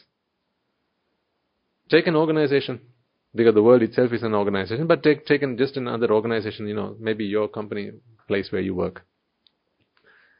Your organization thrives, although senior management might want you to think because of unity. Unity only works where Nibbana is concerned. Trust me. For any other place, for something to survive, for something to exist and prevail, it is not unity that does the job. Everyone has to think about themselves. That's the way it works. Take an organization. In an organization, yes, people work in a team. I get that. People work in a team, but why? That's what you need to ask. Why do people work harmoniously in a team? Yes, because of self interest. Because only if you work as a team can you get what you want at the end of the day. That promotion, that pay rise, that recognition. These things are possible only if you work as a team. But self-interest must always prevail. Otherwise, the organization wouldn't, wouldn't exist. Because, you know, where people don't think about themselves, how can, how can you establish a world system? Because now you're talking about Nibbana. After all, if everything was pure energy, and there was no separation, no division, no self-preservation, then that is a, that is a state where there is no, there is no existence, there is no world. But where chittas become ignorant, and where chittas feel that separation, this division is pleasurable, now everyone will try to strive, will strive to fight for themselves and, and, and preserve themselves. So think about some of the incentives you get at the workplace. Right? There are incentives that people get at the workplace. And these in- incentives are along the lines of, you know, there are, the job comes with its perks. Right? If you, if you move up the, the, the, the ladder in your organization, uh, you get various, you get various benefits. And there are various advantages and perks that come with the job. So now everyone there is thinking about how do I get to the next ladder, next, next rung on this ladder. Everyone's trying to think about that. So let's say there are three people in your in your in your office, in your team, and there's one promotion that has come up. There's a promotion opportunity that has come up. Now these three people, one of them will be successful. To be successful, now each one thinks about themselves. Here's how that benefits the organization. Because each one thinks about themselves, they're all trying, trying to work hard. They put in extra hours, they work weekends, right? They work their socks off, and they, they try to bring in as many customers as possible. They try to sign up as many contracts as possible. They try to make the business as lucrative as they possibly can, so that now the company succeeds. Because they're all striving, striving and struggling really hard to get that promotion. One of them gets the promotion. So the, all the work that has gone into getting the promotion, who benefits from that? The company. So the company succeeds. But if everyone now worked in unity, right? So, so, so they're not thinking about the promotion. They're not thinking about how we can all benefit from it. But there's only one position. You know, wouldn't it, wouldn't it be better, instead of giving one bonus at the end of the year, right, to one individual, how about they split it in three and everyone gets an equal, equal share? Now, that would be unity, but that's not how it works. Where I, when I used to work, right, we used to get a bonus at the end of the year. And for that, you had to have a rating at the end of the year. So they give you a one, two, three, or a five.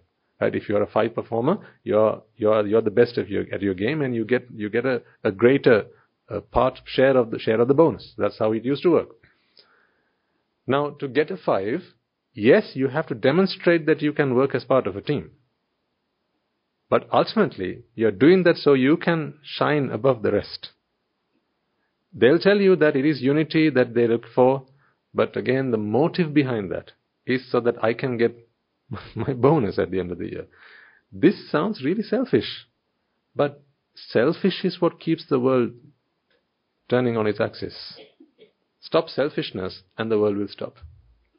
Because you need to think about the self for this world system to carry on like this. A mother has to think about her child, has to think about her child for a family to be successful because a family is a worldly affair. Now there are, you know, there are, there are, there are healthy limits and there are unhealthy limits. Once you pass, go past a certain threshold, it becomes unhealthy. Then it becomes destructive rather than constructive. I, I, I take that. But, good or bad, they're both part of this worldly existence. That's why the part to Nibbana, I said it's a funny little thing. This Nibbana is a very different animal. It's not like worldly existence in any way. When you stop thinking about the, about the self, people often come and ask, ask us, Swamin Wahanse, if everyone starts to do what you're asking them to do, you know, stop, stop thinking about the self, stop thinking about becoming do- doctors and engineers and lawyers and whatnot, you know, how is the world going to run? That's a, that's a fair point, isn't it? How is the world going to run? If every all the young people in our country they start taking the Dhamma and they start becoming monks and anagarikas and so on, right? Then how how is the world going to operate? Yeah, that's a fair point. That's why we don't take everyone. We don't. I mean, the mothers are there to make sure that that doesn't happen either. And so are the fathers. They're there, the mothers and fathers are there to make sure that the world keeps turning on its axis. And we don't interfere with that and stop, stop the world from, from, from continuing and, and, and, and prevailing. Because the Dhamma that we speak of, if you, if you imbibe this Dhamma, if you associate with this Dhamma, take it on and practice it, the best evidence I can give you that the world won't exist is that through this practice, you end up not existing. Yes or no? So if you don't exist, how can you be doing something for the world to exist? If you don't exist. It destroys you from within. Not in a bad way, in a good way. It destroys you from within. The Dhamma does that to you. It exterminates you. You go from existence to non existence. You go from something to nothing. That's what the Dhamma does for you. Because whatever something is, it has to be maintained. It has to be sustained. It has to be supported. A lot of work goes into maintaining something. But once you become nothing, then therein itself stops all effort. That's the end of it. So if the Dhamma does that to you, how can that do something different to the to the rest of the world? So if everyone became an arahant, just imagine. If everyone became an arahant, how many more years do you think the world would exist? Hmm? Not a moment more. Because there would there wouldn't be the energy to keep this world system going. Because for the world to exist, there needs to be there need to be good and bad. It's not just good. There has to be bad. So if you want the world to exist forever and ever and ever, don't all become good at once. Some of you have to be good, and the rest of you have to be bad. So good and bad, yin and yang, as they say, this keeps the world going. If we all became saints, then there wouldn't be a reason for the world to continue to exist. Because after all, what is the world? It is a creation of the mind. The world is a creation of the mind. All the things you see around you, from the sun up in the sky that scorches us day and in every day, from the rains, from the clouds, from the hills, right, from the skies up there to the earth beneath our feet, all of these things are creations of the mind. When the mind wants an existence, the mind creates the environment for which, in which to exist. We've created the world that we are in. I mean, now I mean physically. Physically, we've created the world that we're in. And that is because you want to be, you want to exist. So if you want to exist, you need the environment to exist, right?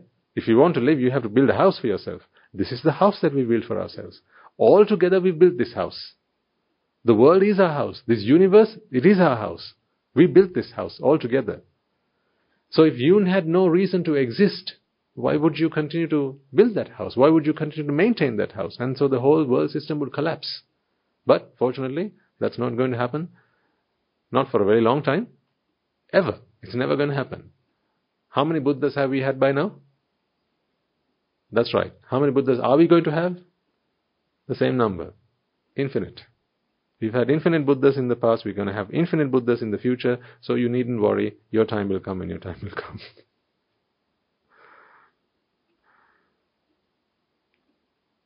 Do you not need to worry? I mean, read between the lines. Infinite Buddhas have come and gone, and you're still suffering.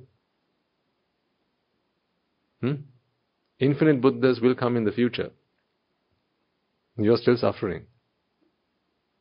What this shows you, what this proves to you is, although infinite Buddhas have come and gone, we have not made use of a single one of them.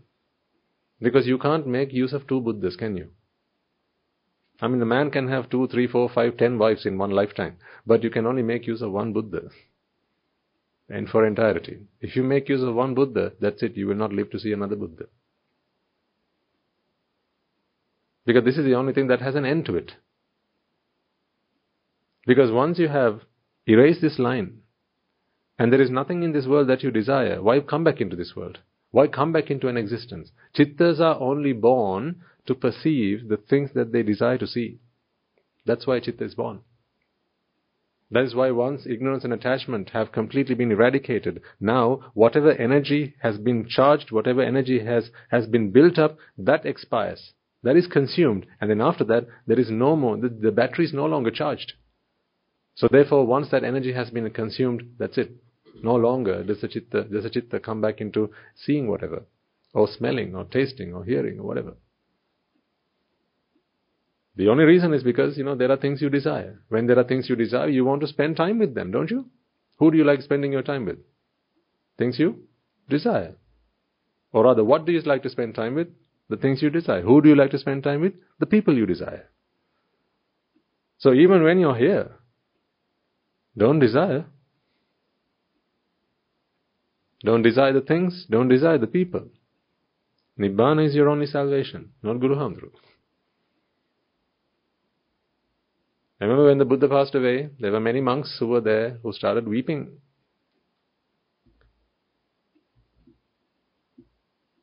Many. Including who? Ananda I mean, he remained because that was part of his paramita. There was not a way that he would pass away before the Buddha passed away. It was not possible. But ultimately, he suffered. And that was because he hadn't become an arahant. Even if you become the chief attendant, if you don't become an arahant, you'll suffer. So who wants to be Guru Hamda's chief attendant here? Volunteers? Do you think that's what Guru Hamda would want of you?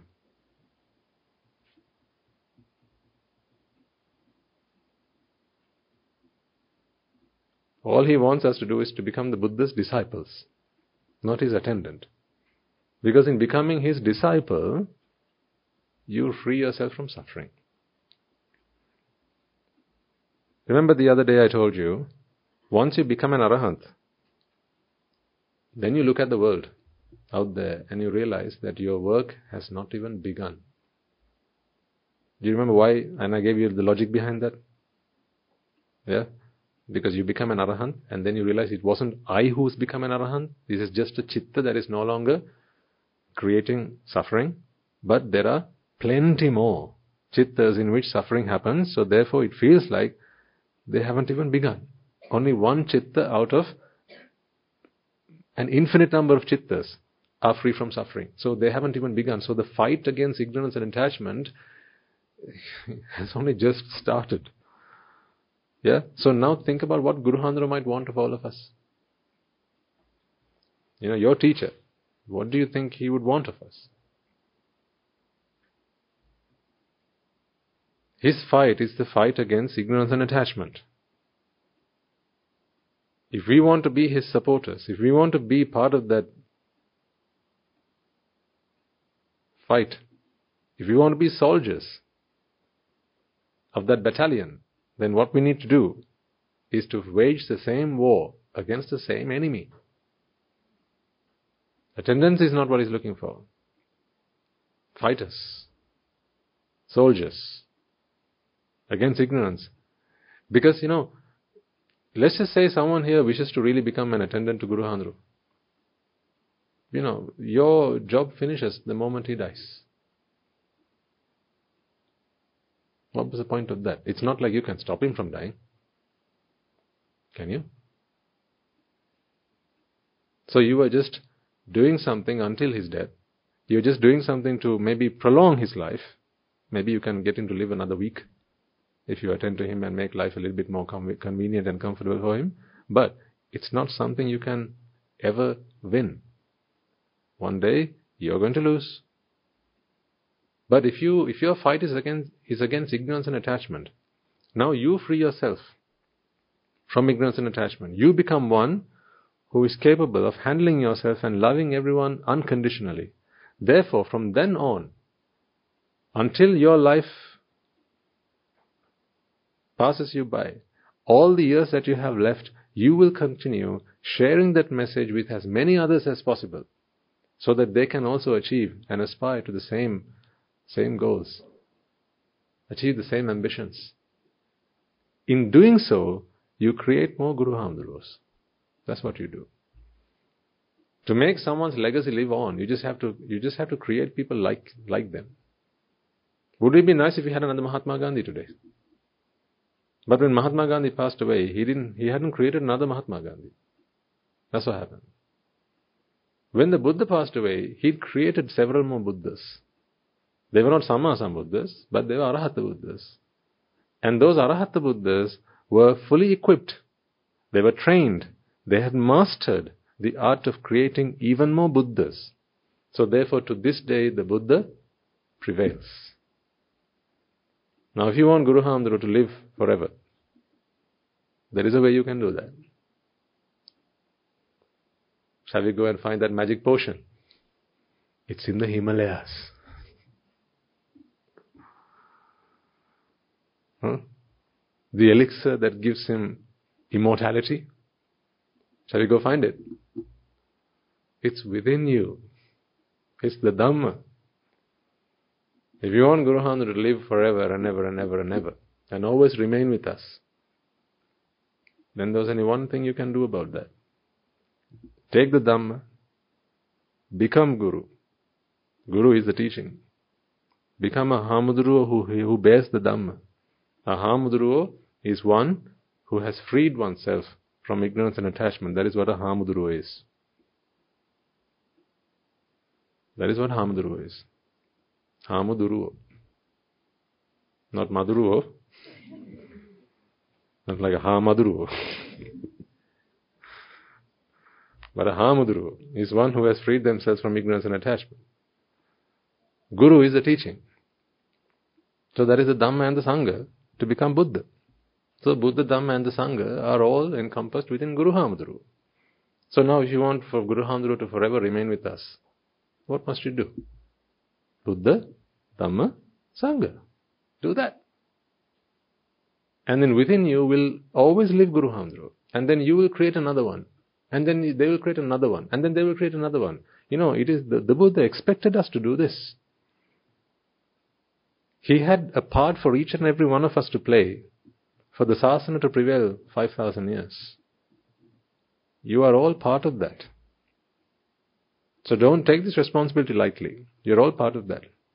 That is why you are here. I need you to understand that. That is why you are here. The Panchavaggiya bhikkhus, they were there for a reason. They were there for a reason. Yasa was there for a reason with his friends. There was a reason. There was a reason it was them who were there. There was a reason. Because they all had a part to play to carry this baton. So then there's a reason why you are here. Don't take that lightly. There's a reason why you are monks, and there's a reason why you are Anagarika Yes. There's a reason why you are Sila Sravakas, Savikas, Uvasis, and devotees. We all have a part to play in this Sasana.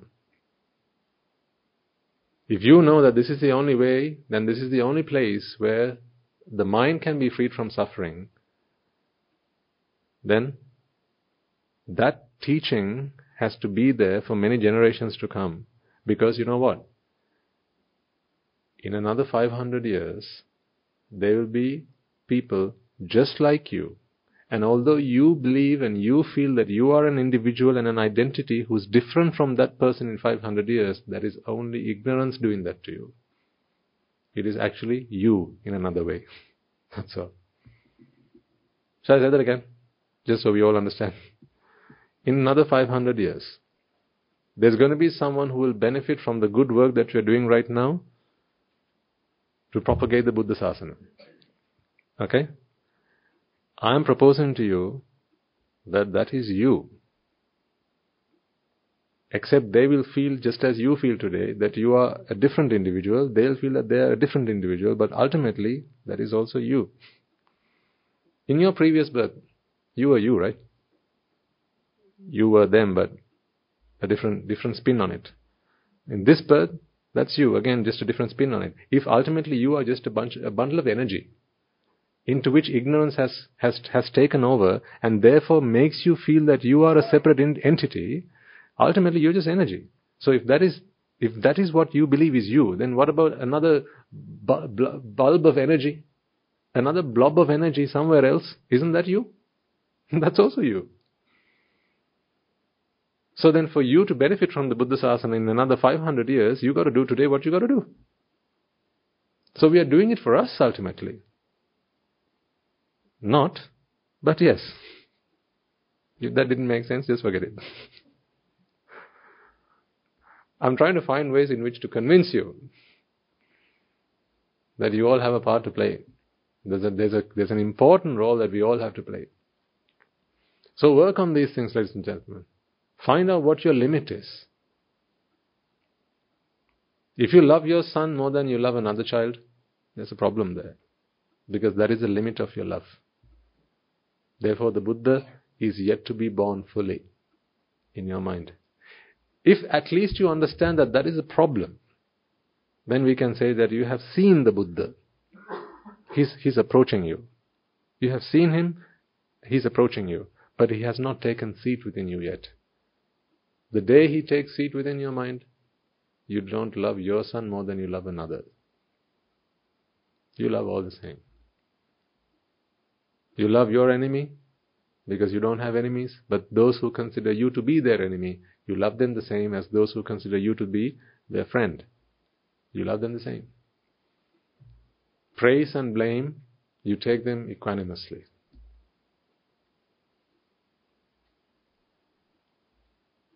Glory and defame, you take them equanimously. Loss and profit, you take them equanimously. Credit and discredit, Take them equanimously. You accept all that because there is nothing you desire. So whatever comes, comes. Whatever comes, comes. Whatever goes, goes. Such a state of mind is a free state of mind. That's liberty. That's liberation. That's freedom. That's no suffering. That's Nibbana. Like I said, like I said right at the beginning, I say it again. This is possible now. I can see it's within reach. It's, it is very much within reach. I can also almost smell it in the air. It's just there. Can't you? It's there. That taste of freedom. It's there. I can smell it. I can almost taste it. It's palpable. And it is, it'll be for all of you as well. For some of you, you, I know you, I know you know exactly what I mean when I say these words. For some, you know that it is a promise that will come to you. For some, it might be new. It is even possible some might wonder. But those who have walked this path before us, they bear testimony that this is doable, they have done it, and they have shown how to do it. Now all we have to do is walk the path and achieve the same that they have done. It just needs a little bit of little bit of energy from yourselves, a little bit of determination, a little bit of courage, a little bit of, you know, keep going when things get a bit difficult, a little bit of application. Even when there's the easier option, like you want cake and you go and eat your cake, right? A little bit of discipline. Just in those difficult moments, if you can just, you know, just one time, if you can do something a little bit different, Yesterday, listeners at the Sinhala sermon, they promised me that next time they will not eat cake again to free themselves from vexation. Let's hope they'll all keep to their promise. I said, eat cake. No problem in eating cake. Just don't eat cake to free yourself from vexation. Eating cake is not a problem. I'm not going to get you to sign a contract to say I will never eat cake again. Eat cake. Eat all the cake you can. That's fine. But just don't eat cake when you're vexed. because vexation has nothing to do with the presence or the absence of cake. Yes or no? Yeah. So then why eat cake? You know, when your back, if, you, if, your, if your backside starts to, you know, gets itchy, what do you do? Just jump up and down. Or do you go somewhere private and, and scratch yourself? That's what you do because, you know, whatever the problem is, you got to address the problem.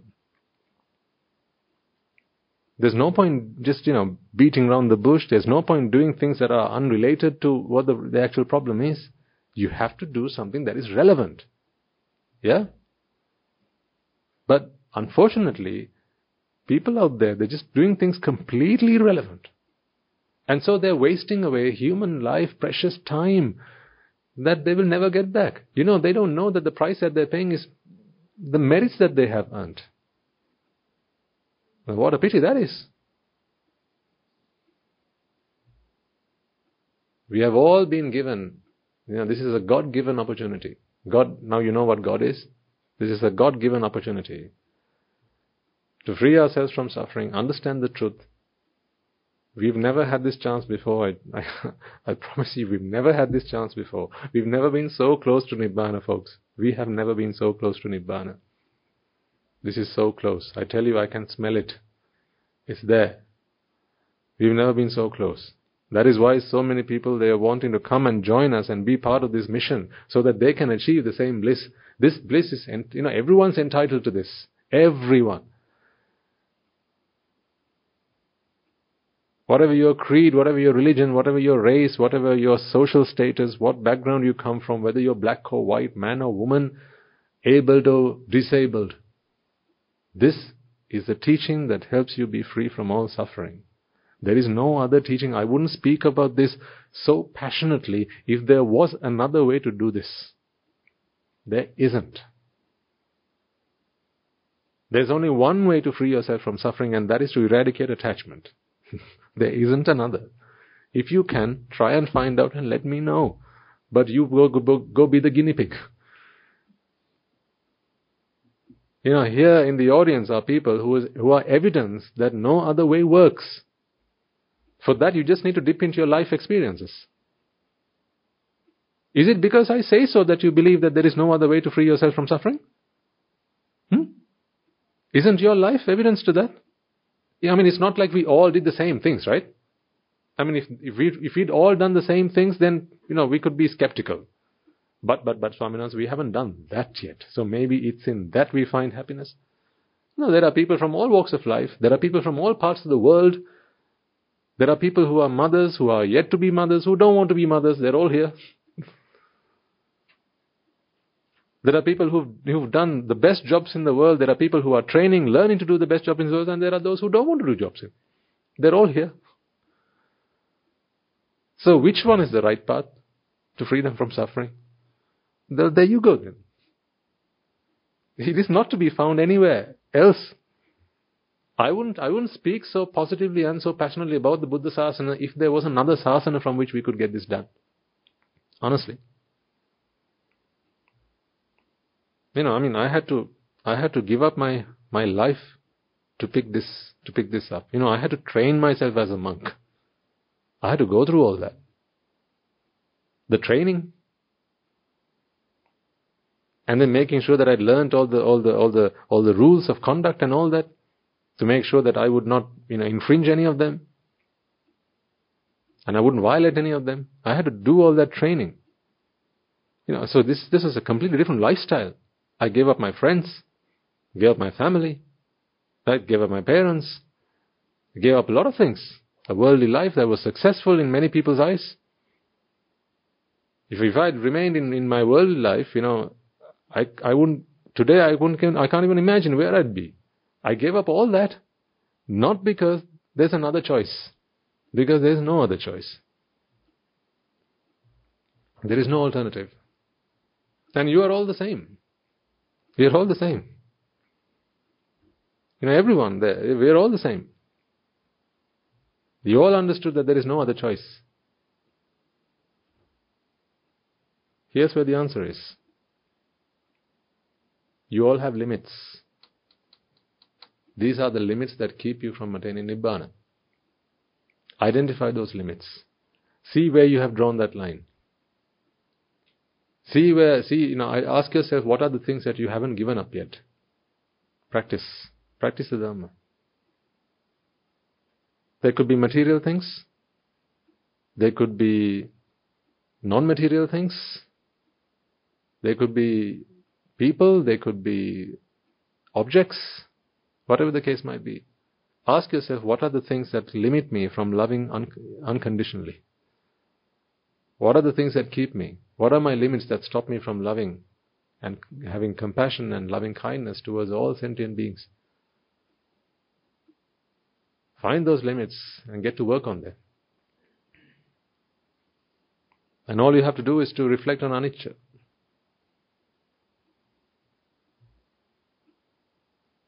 Anicca will let you lead you to understand dukkha.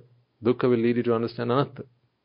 You can start with either one of them, or any one of them. Start with anicca, you can go to dukkha and anatta. You can start with dukkha and go to anicca and anatta. You can start with anatta and go to anicca and dukkha.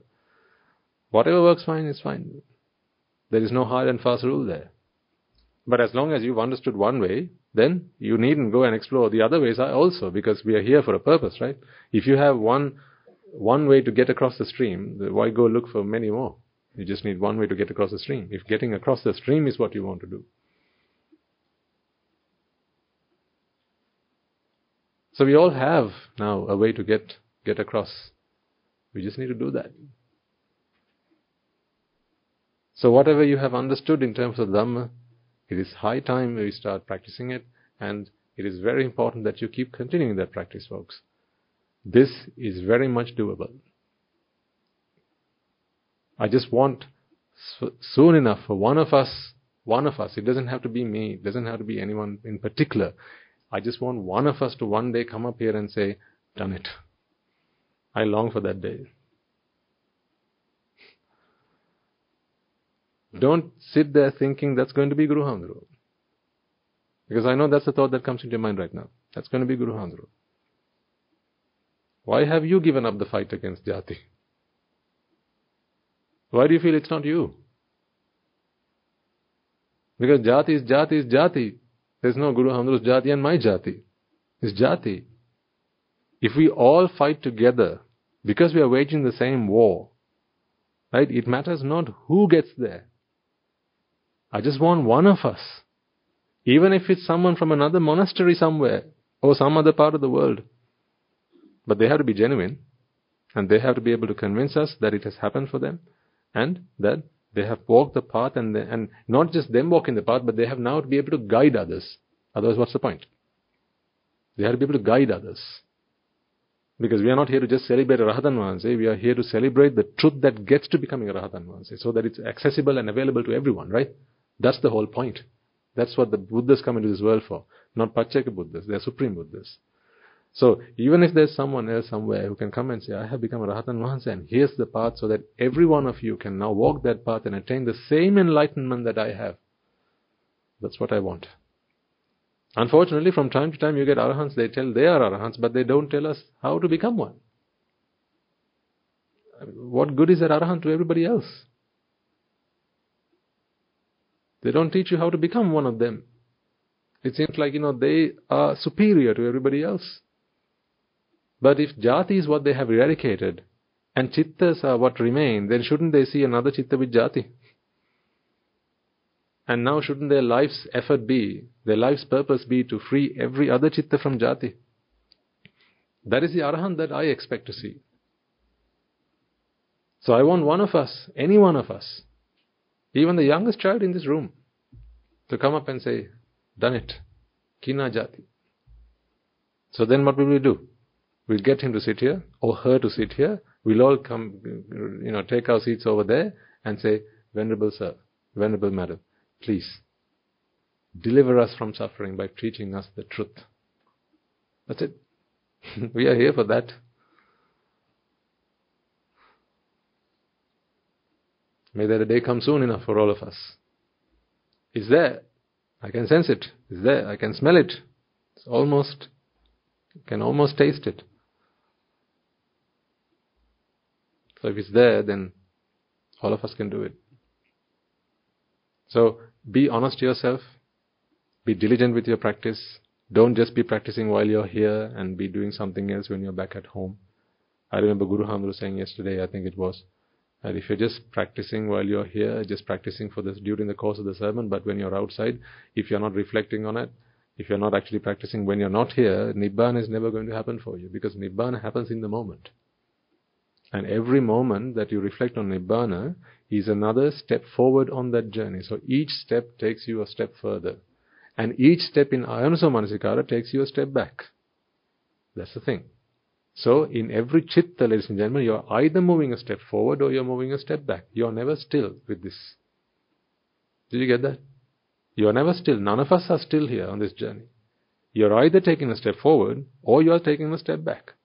So if you go to the Valimalu, for instance, and you reflect on Anatta for one hour, you have moved forward by one hour. And then you walk out of the Valimalu, now you go and take your meal, and then for the next two hours, you're, contem- you're you know, enjoying your meal and only thinking about how delicious and how yummy and how it's not good, you know, this, that, and the other, and you wish you had another this, that, or whatever, right? Now you're not contemplating Anatta, and that two hours you moved back. Until you get to one of the fruits, Fruits meaning? Not the lunch fruits. Until you get to one of the Margapada. Right? At that point you stop going back. But then again from there on, you have to keep practicing yourself. So what I'm asking you all to do is, I'm asking all of you, this is my ask of all of you, let's all get together and try and, and, and create the Rahatan Vahanse as soon as we can. Let's produce a Rahatan Vahanse. Right? Whatever effort you can make, whatever you can commit to this cause, let's do that so that we don't have to wait for another hundred years to, to, to give rise to a Rahatan Vahanse amongst ourselves. A genuine Rahatan Vahanse. Not this fake nonsense. A genuine Rahatan Vahanse who's free of suffering and then who can deliver and teach other people the path to freedom from suffering. Who has no desires and who can see all as their own children. And limitless love and boundless compassion.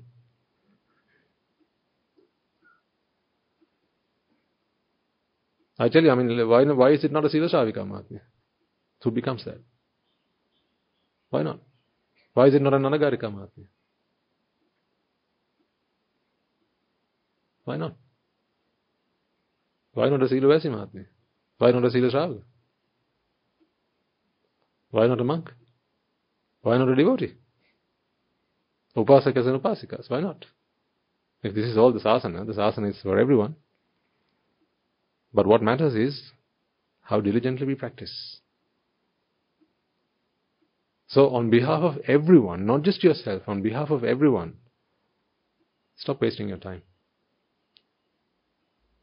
Stop wasting your time on behalf of everyone, not just yours. Because we all need a Rahatan Vahanse. Once we have a few, you can go waste your time, it's fine, because now we have a few. But we, we don't have anyone yet. So we're all waiting for that first flower to blossom. And when the first flower blossoms, then the bees will come. And then they will start pollinating the whole forest. And then we'll have a forest full of blossom flowers. And the full the whole forest will start to smell fragrant. But we need that first flower first. And where is that flower going to bloom? I'm trying my best. And I want each and every one of you to try your best. Because we are here for a big cause. It's a great mission. This is the grandest mission there is. Nothing bigger than this. Nothing more profound than this. Nothing more sublime or more noble than this. This is the noble cause. Let's all be part of that. Let's all do this one for all and all for one. We must all strive to create that one product that is the product of the Buddha Sasana. And each and every one of us must strive to create as many within all of us those blossoms of Rahatan Vahanses. We have the Dhamma, we know where you're going, we have the Sangha to guide us. What are you waiting for?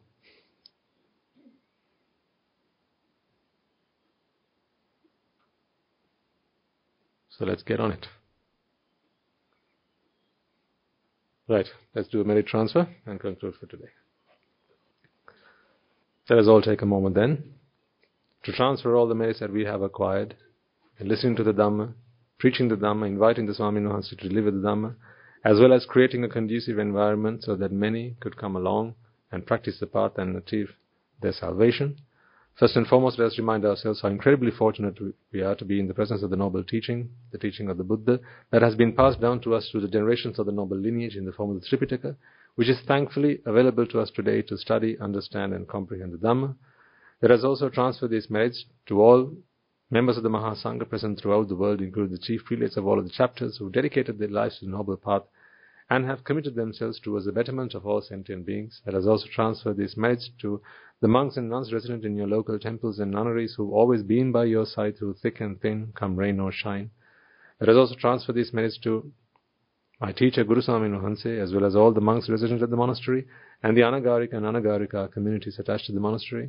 Let us also take a moment to transfer these merits to all those who make great efforts to disseminate the teachings of the Buddha, including those who make great efforts to transliterate, to transliterate these talks, sharing them out with others, or invite others to join them. May they all rejoice in these merits. Let us transfer these merits to friends of the monastery, our devotees, who, for the sake of merits to help them attain the supreme bliss of Nibbana, continue to sustain the Mahasangha. This includes everyone from those of you who provide the Mahasangha with shelter, alms, robes, and medicines, as well as those who continue to extend their know-how and pass on their well wishes. May they all rejoice in these merits, and by the power of these merits, may they be healed of any physical and mental ailments and overcoming obstacles to their spiritual progress. May they abstain from the unmeritorious deeds, fulfill the meritorious deeds, fulfill the noble eightfold path, and may they all attain the supreme bliss of Nibbana. Sadhu, sadhu, sadhu. Let us also take a moment to transfer these merits to our mothers and fathers, husbands and wives, brothers and sisters, sons and daughters, grandparents, uncles, aunts, cousins, nephews and nieces, our friends, our acquaintances, our employees, our employers, Anyone and everyone who's gone the extra mile on our behalf, helped us, supported us, and assisted us in any way, shape, or form, may they all rejoice in these merits, and by the power of these merits, may they be healed of any physical and mental ailments and overcoming obstacles to their spiritual progress. May they abstain from the unmeritorious deeds, fulfill the meritorious deeds, fulfill the noble eightfold path, and may they all attain the supreme bliss of Nibbana. Sadhu, sadhu, sadhu. Let us also take a moment to transfer these merits to Devas and Brahmas, spirits and demons, primarily the Sakadeva, as well as all the numerous gods and deities who have committed themselves to fulfill the Sambuddha Sasana and preserve the Sambuddha Sasana. May they all rejoice in these merits. Let us also transfer these merits to our guardian deities who keep a watchful eye over us and keep us out of harm's way. May they prosper in divine power and wisdom. May they abstain from the unmeritorious deeds, fulfill the meritorious deeds, fulfill the noble eightfold path, and may they all attain the supreme bliss of Nibbana. Sadhu, sadhu, sadhu. Let us also take a moment to transfer these merits to those who have passed away in our name our forefathers, our loved ones, our ancestors, reminding ourselves that it is in their blood, sweat, and tears today we are able to enjoy the comforts of life as well as to practice the path in peace and harmony. May they all rejoice in these merits. Let us also transfer these merits to those who, members of the armed forces as well as the police force who sacrifice their lives to, to protect the peace and harmony of our nation. Let us also transfer these merits to those men and women who have lost their lives in the war, be they friend or foe. Let us transfer these merits to those who have lost their lives in natural disasters and calamities such as tsunamis and earthquakes, landslides, fires and floods, pandemics and so on, reminding ourselves that in this infinitely long journey of samsara, they will all have been mothers and fathers to us, brothers and sisters to us, friends and acquaintances to us. They will have done everything in their power to make our lives comfortable and livable. Therefore, out of loving compassion, kindness, and an abundance of gratefulness and gratitude towards all of them. Let us transfer these merits to all. May by the power of these merits, if any of them have been born in the woeful planes, they redeem themselves and be born in the blissful plane. May they abstain from the unmeritorious deeds, fulfill the meritorious deeds, fulfill the noble eightfold path, and may they all attain the supreme bliss of Nibbana. Sadhu, sadhu, sadhu. And finally, may by the power and blessings of all the merits we have acquired throughout the day, we be able to witness the advent of many hundreds of thousands of arahants on this blessed land. And may you and I and everyone who's helped make this program a success become a Rahatan Vahanse or an Arahat Teranin Mahanse in this very life itself and in the era of the Gautama Supreme Buddha itself. Sadhu, sadhu, sadhu. May the blessings of the Noble Triple Gem be with you all. The members of the Mahasangha will transfer their blessings to you. රාගගින්නෙන් මිදත්වා ද්වේෂගින්නෙන් මිදත්වා මෝහගින්නෙන් මිදත්වා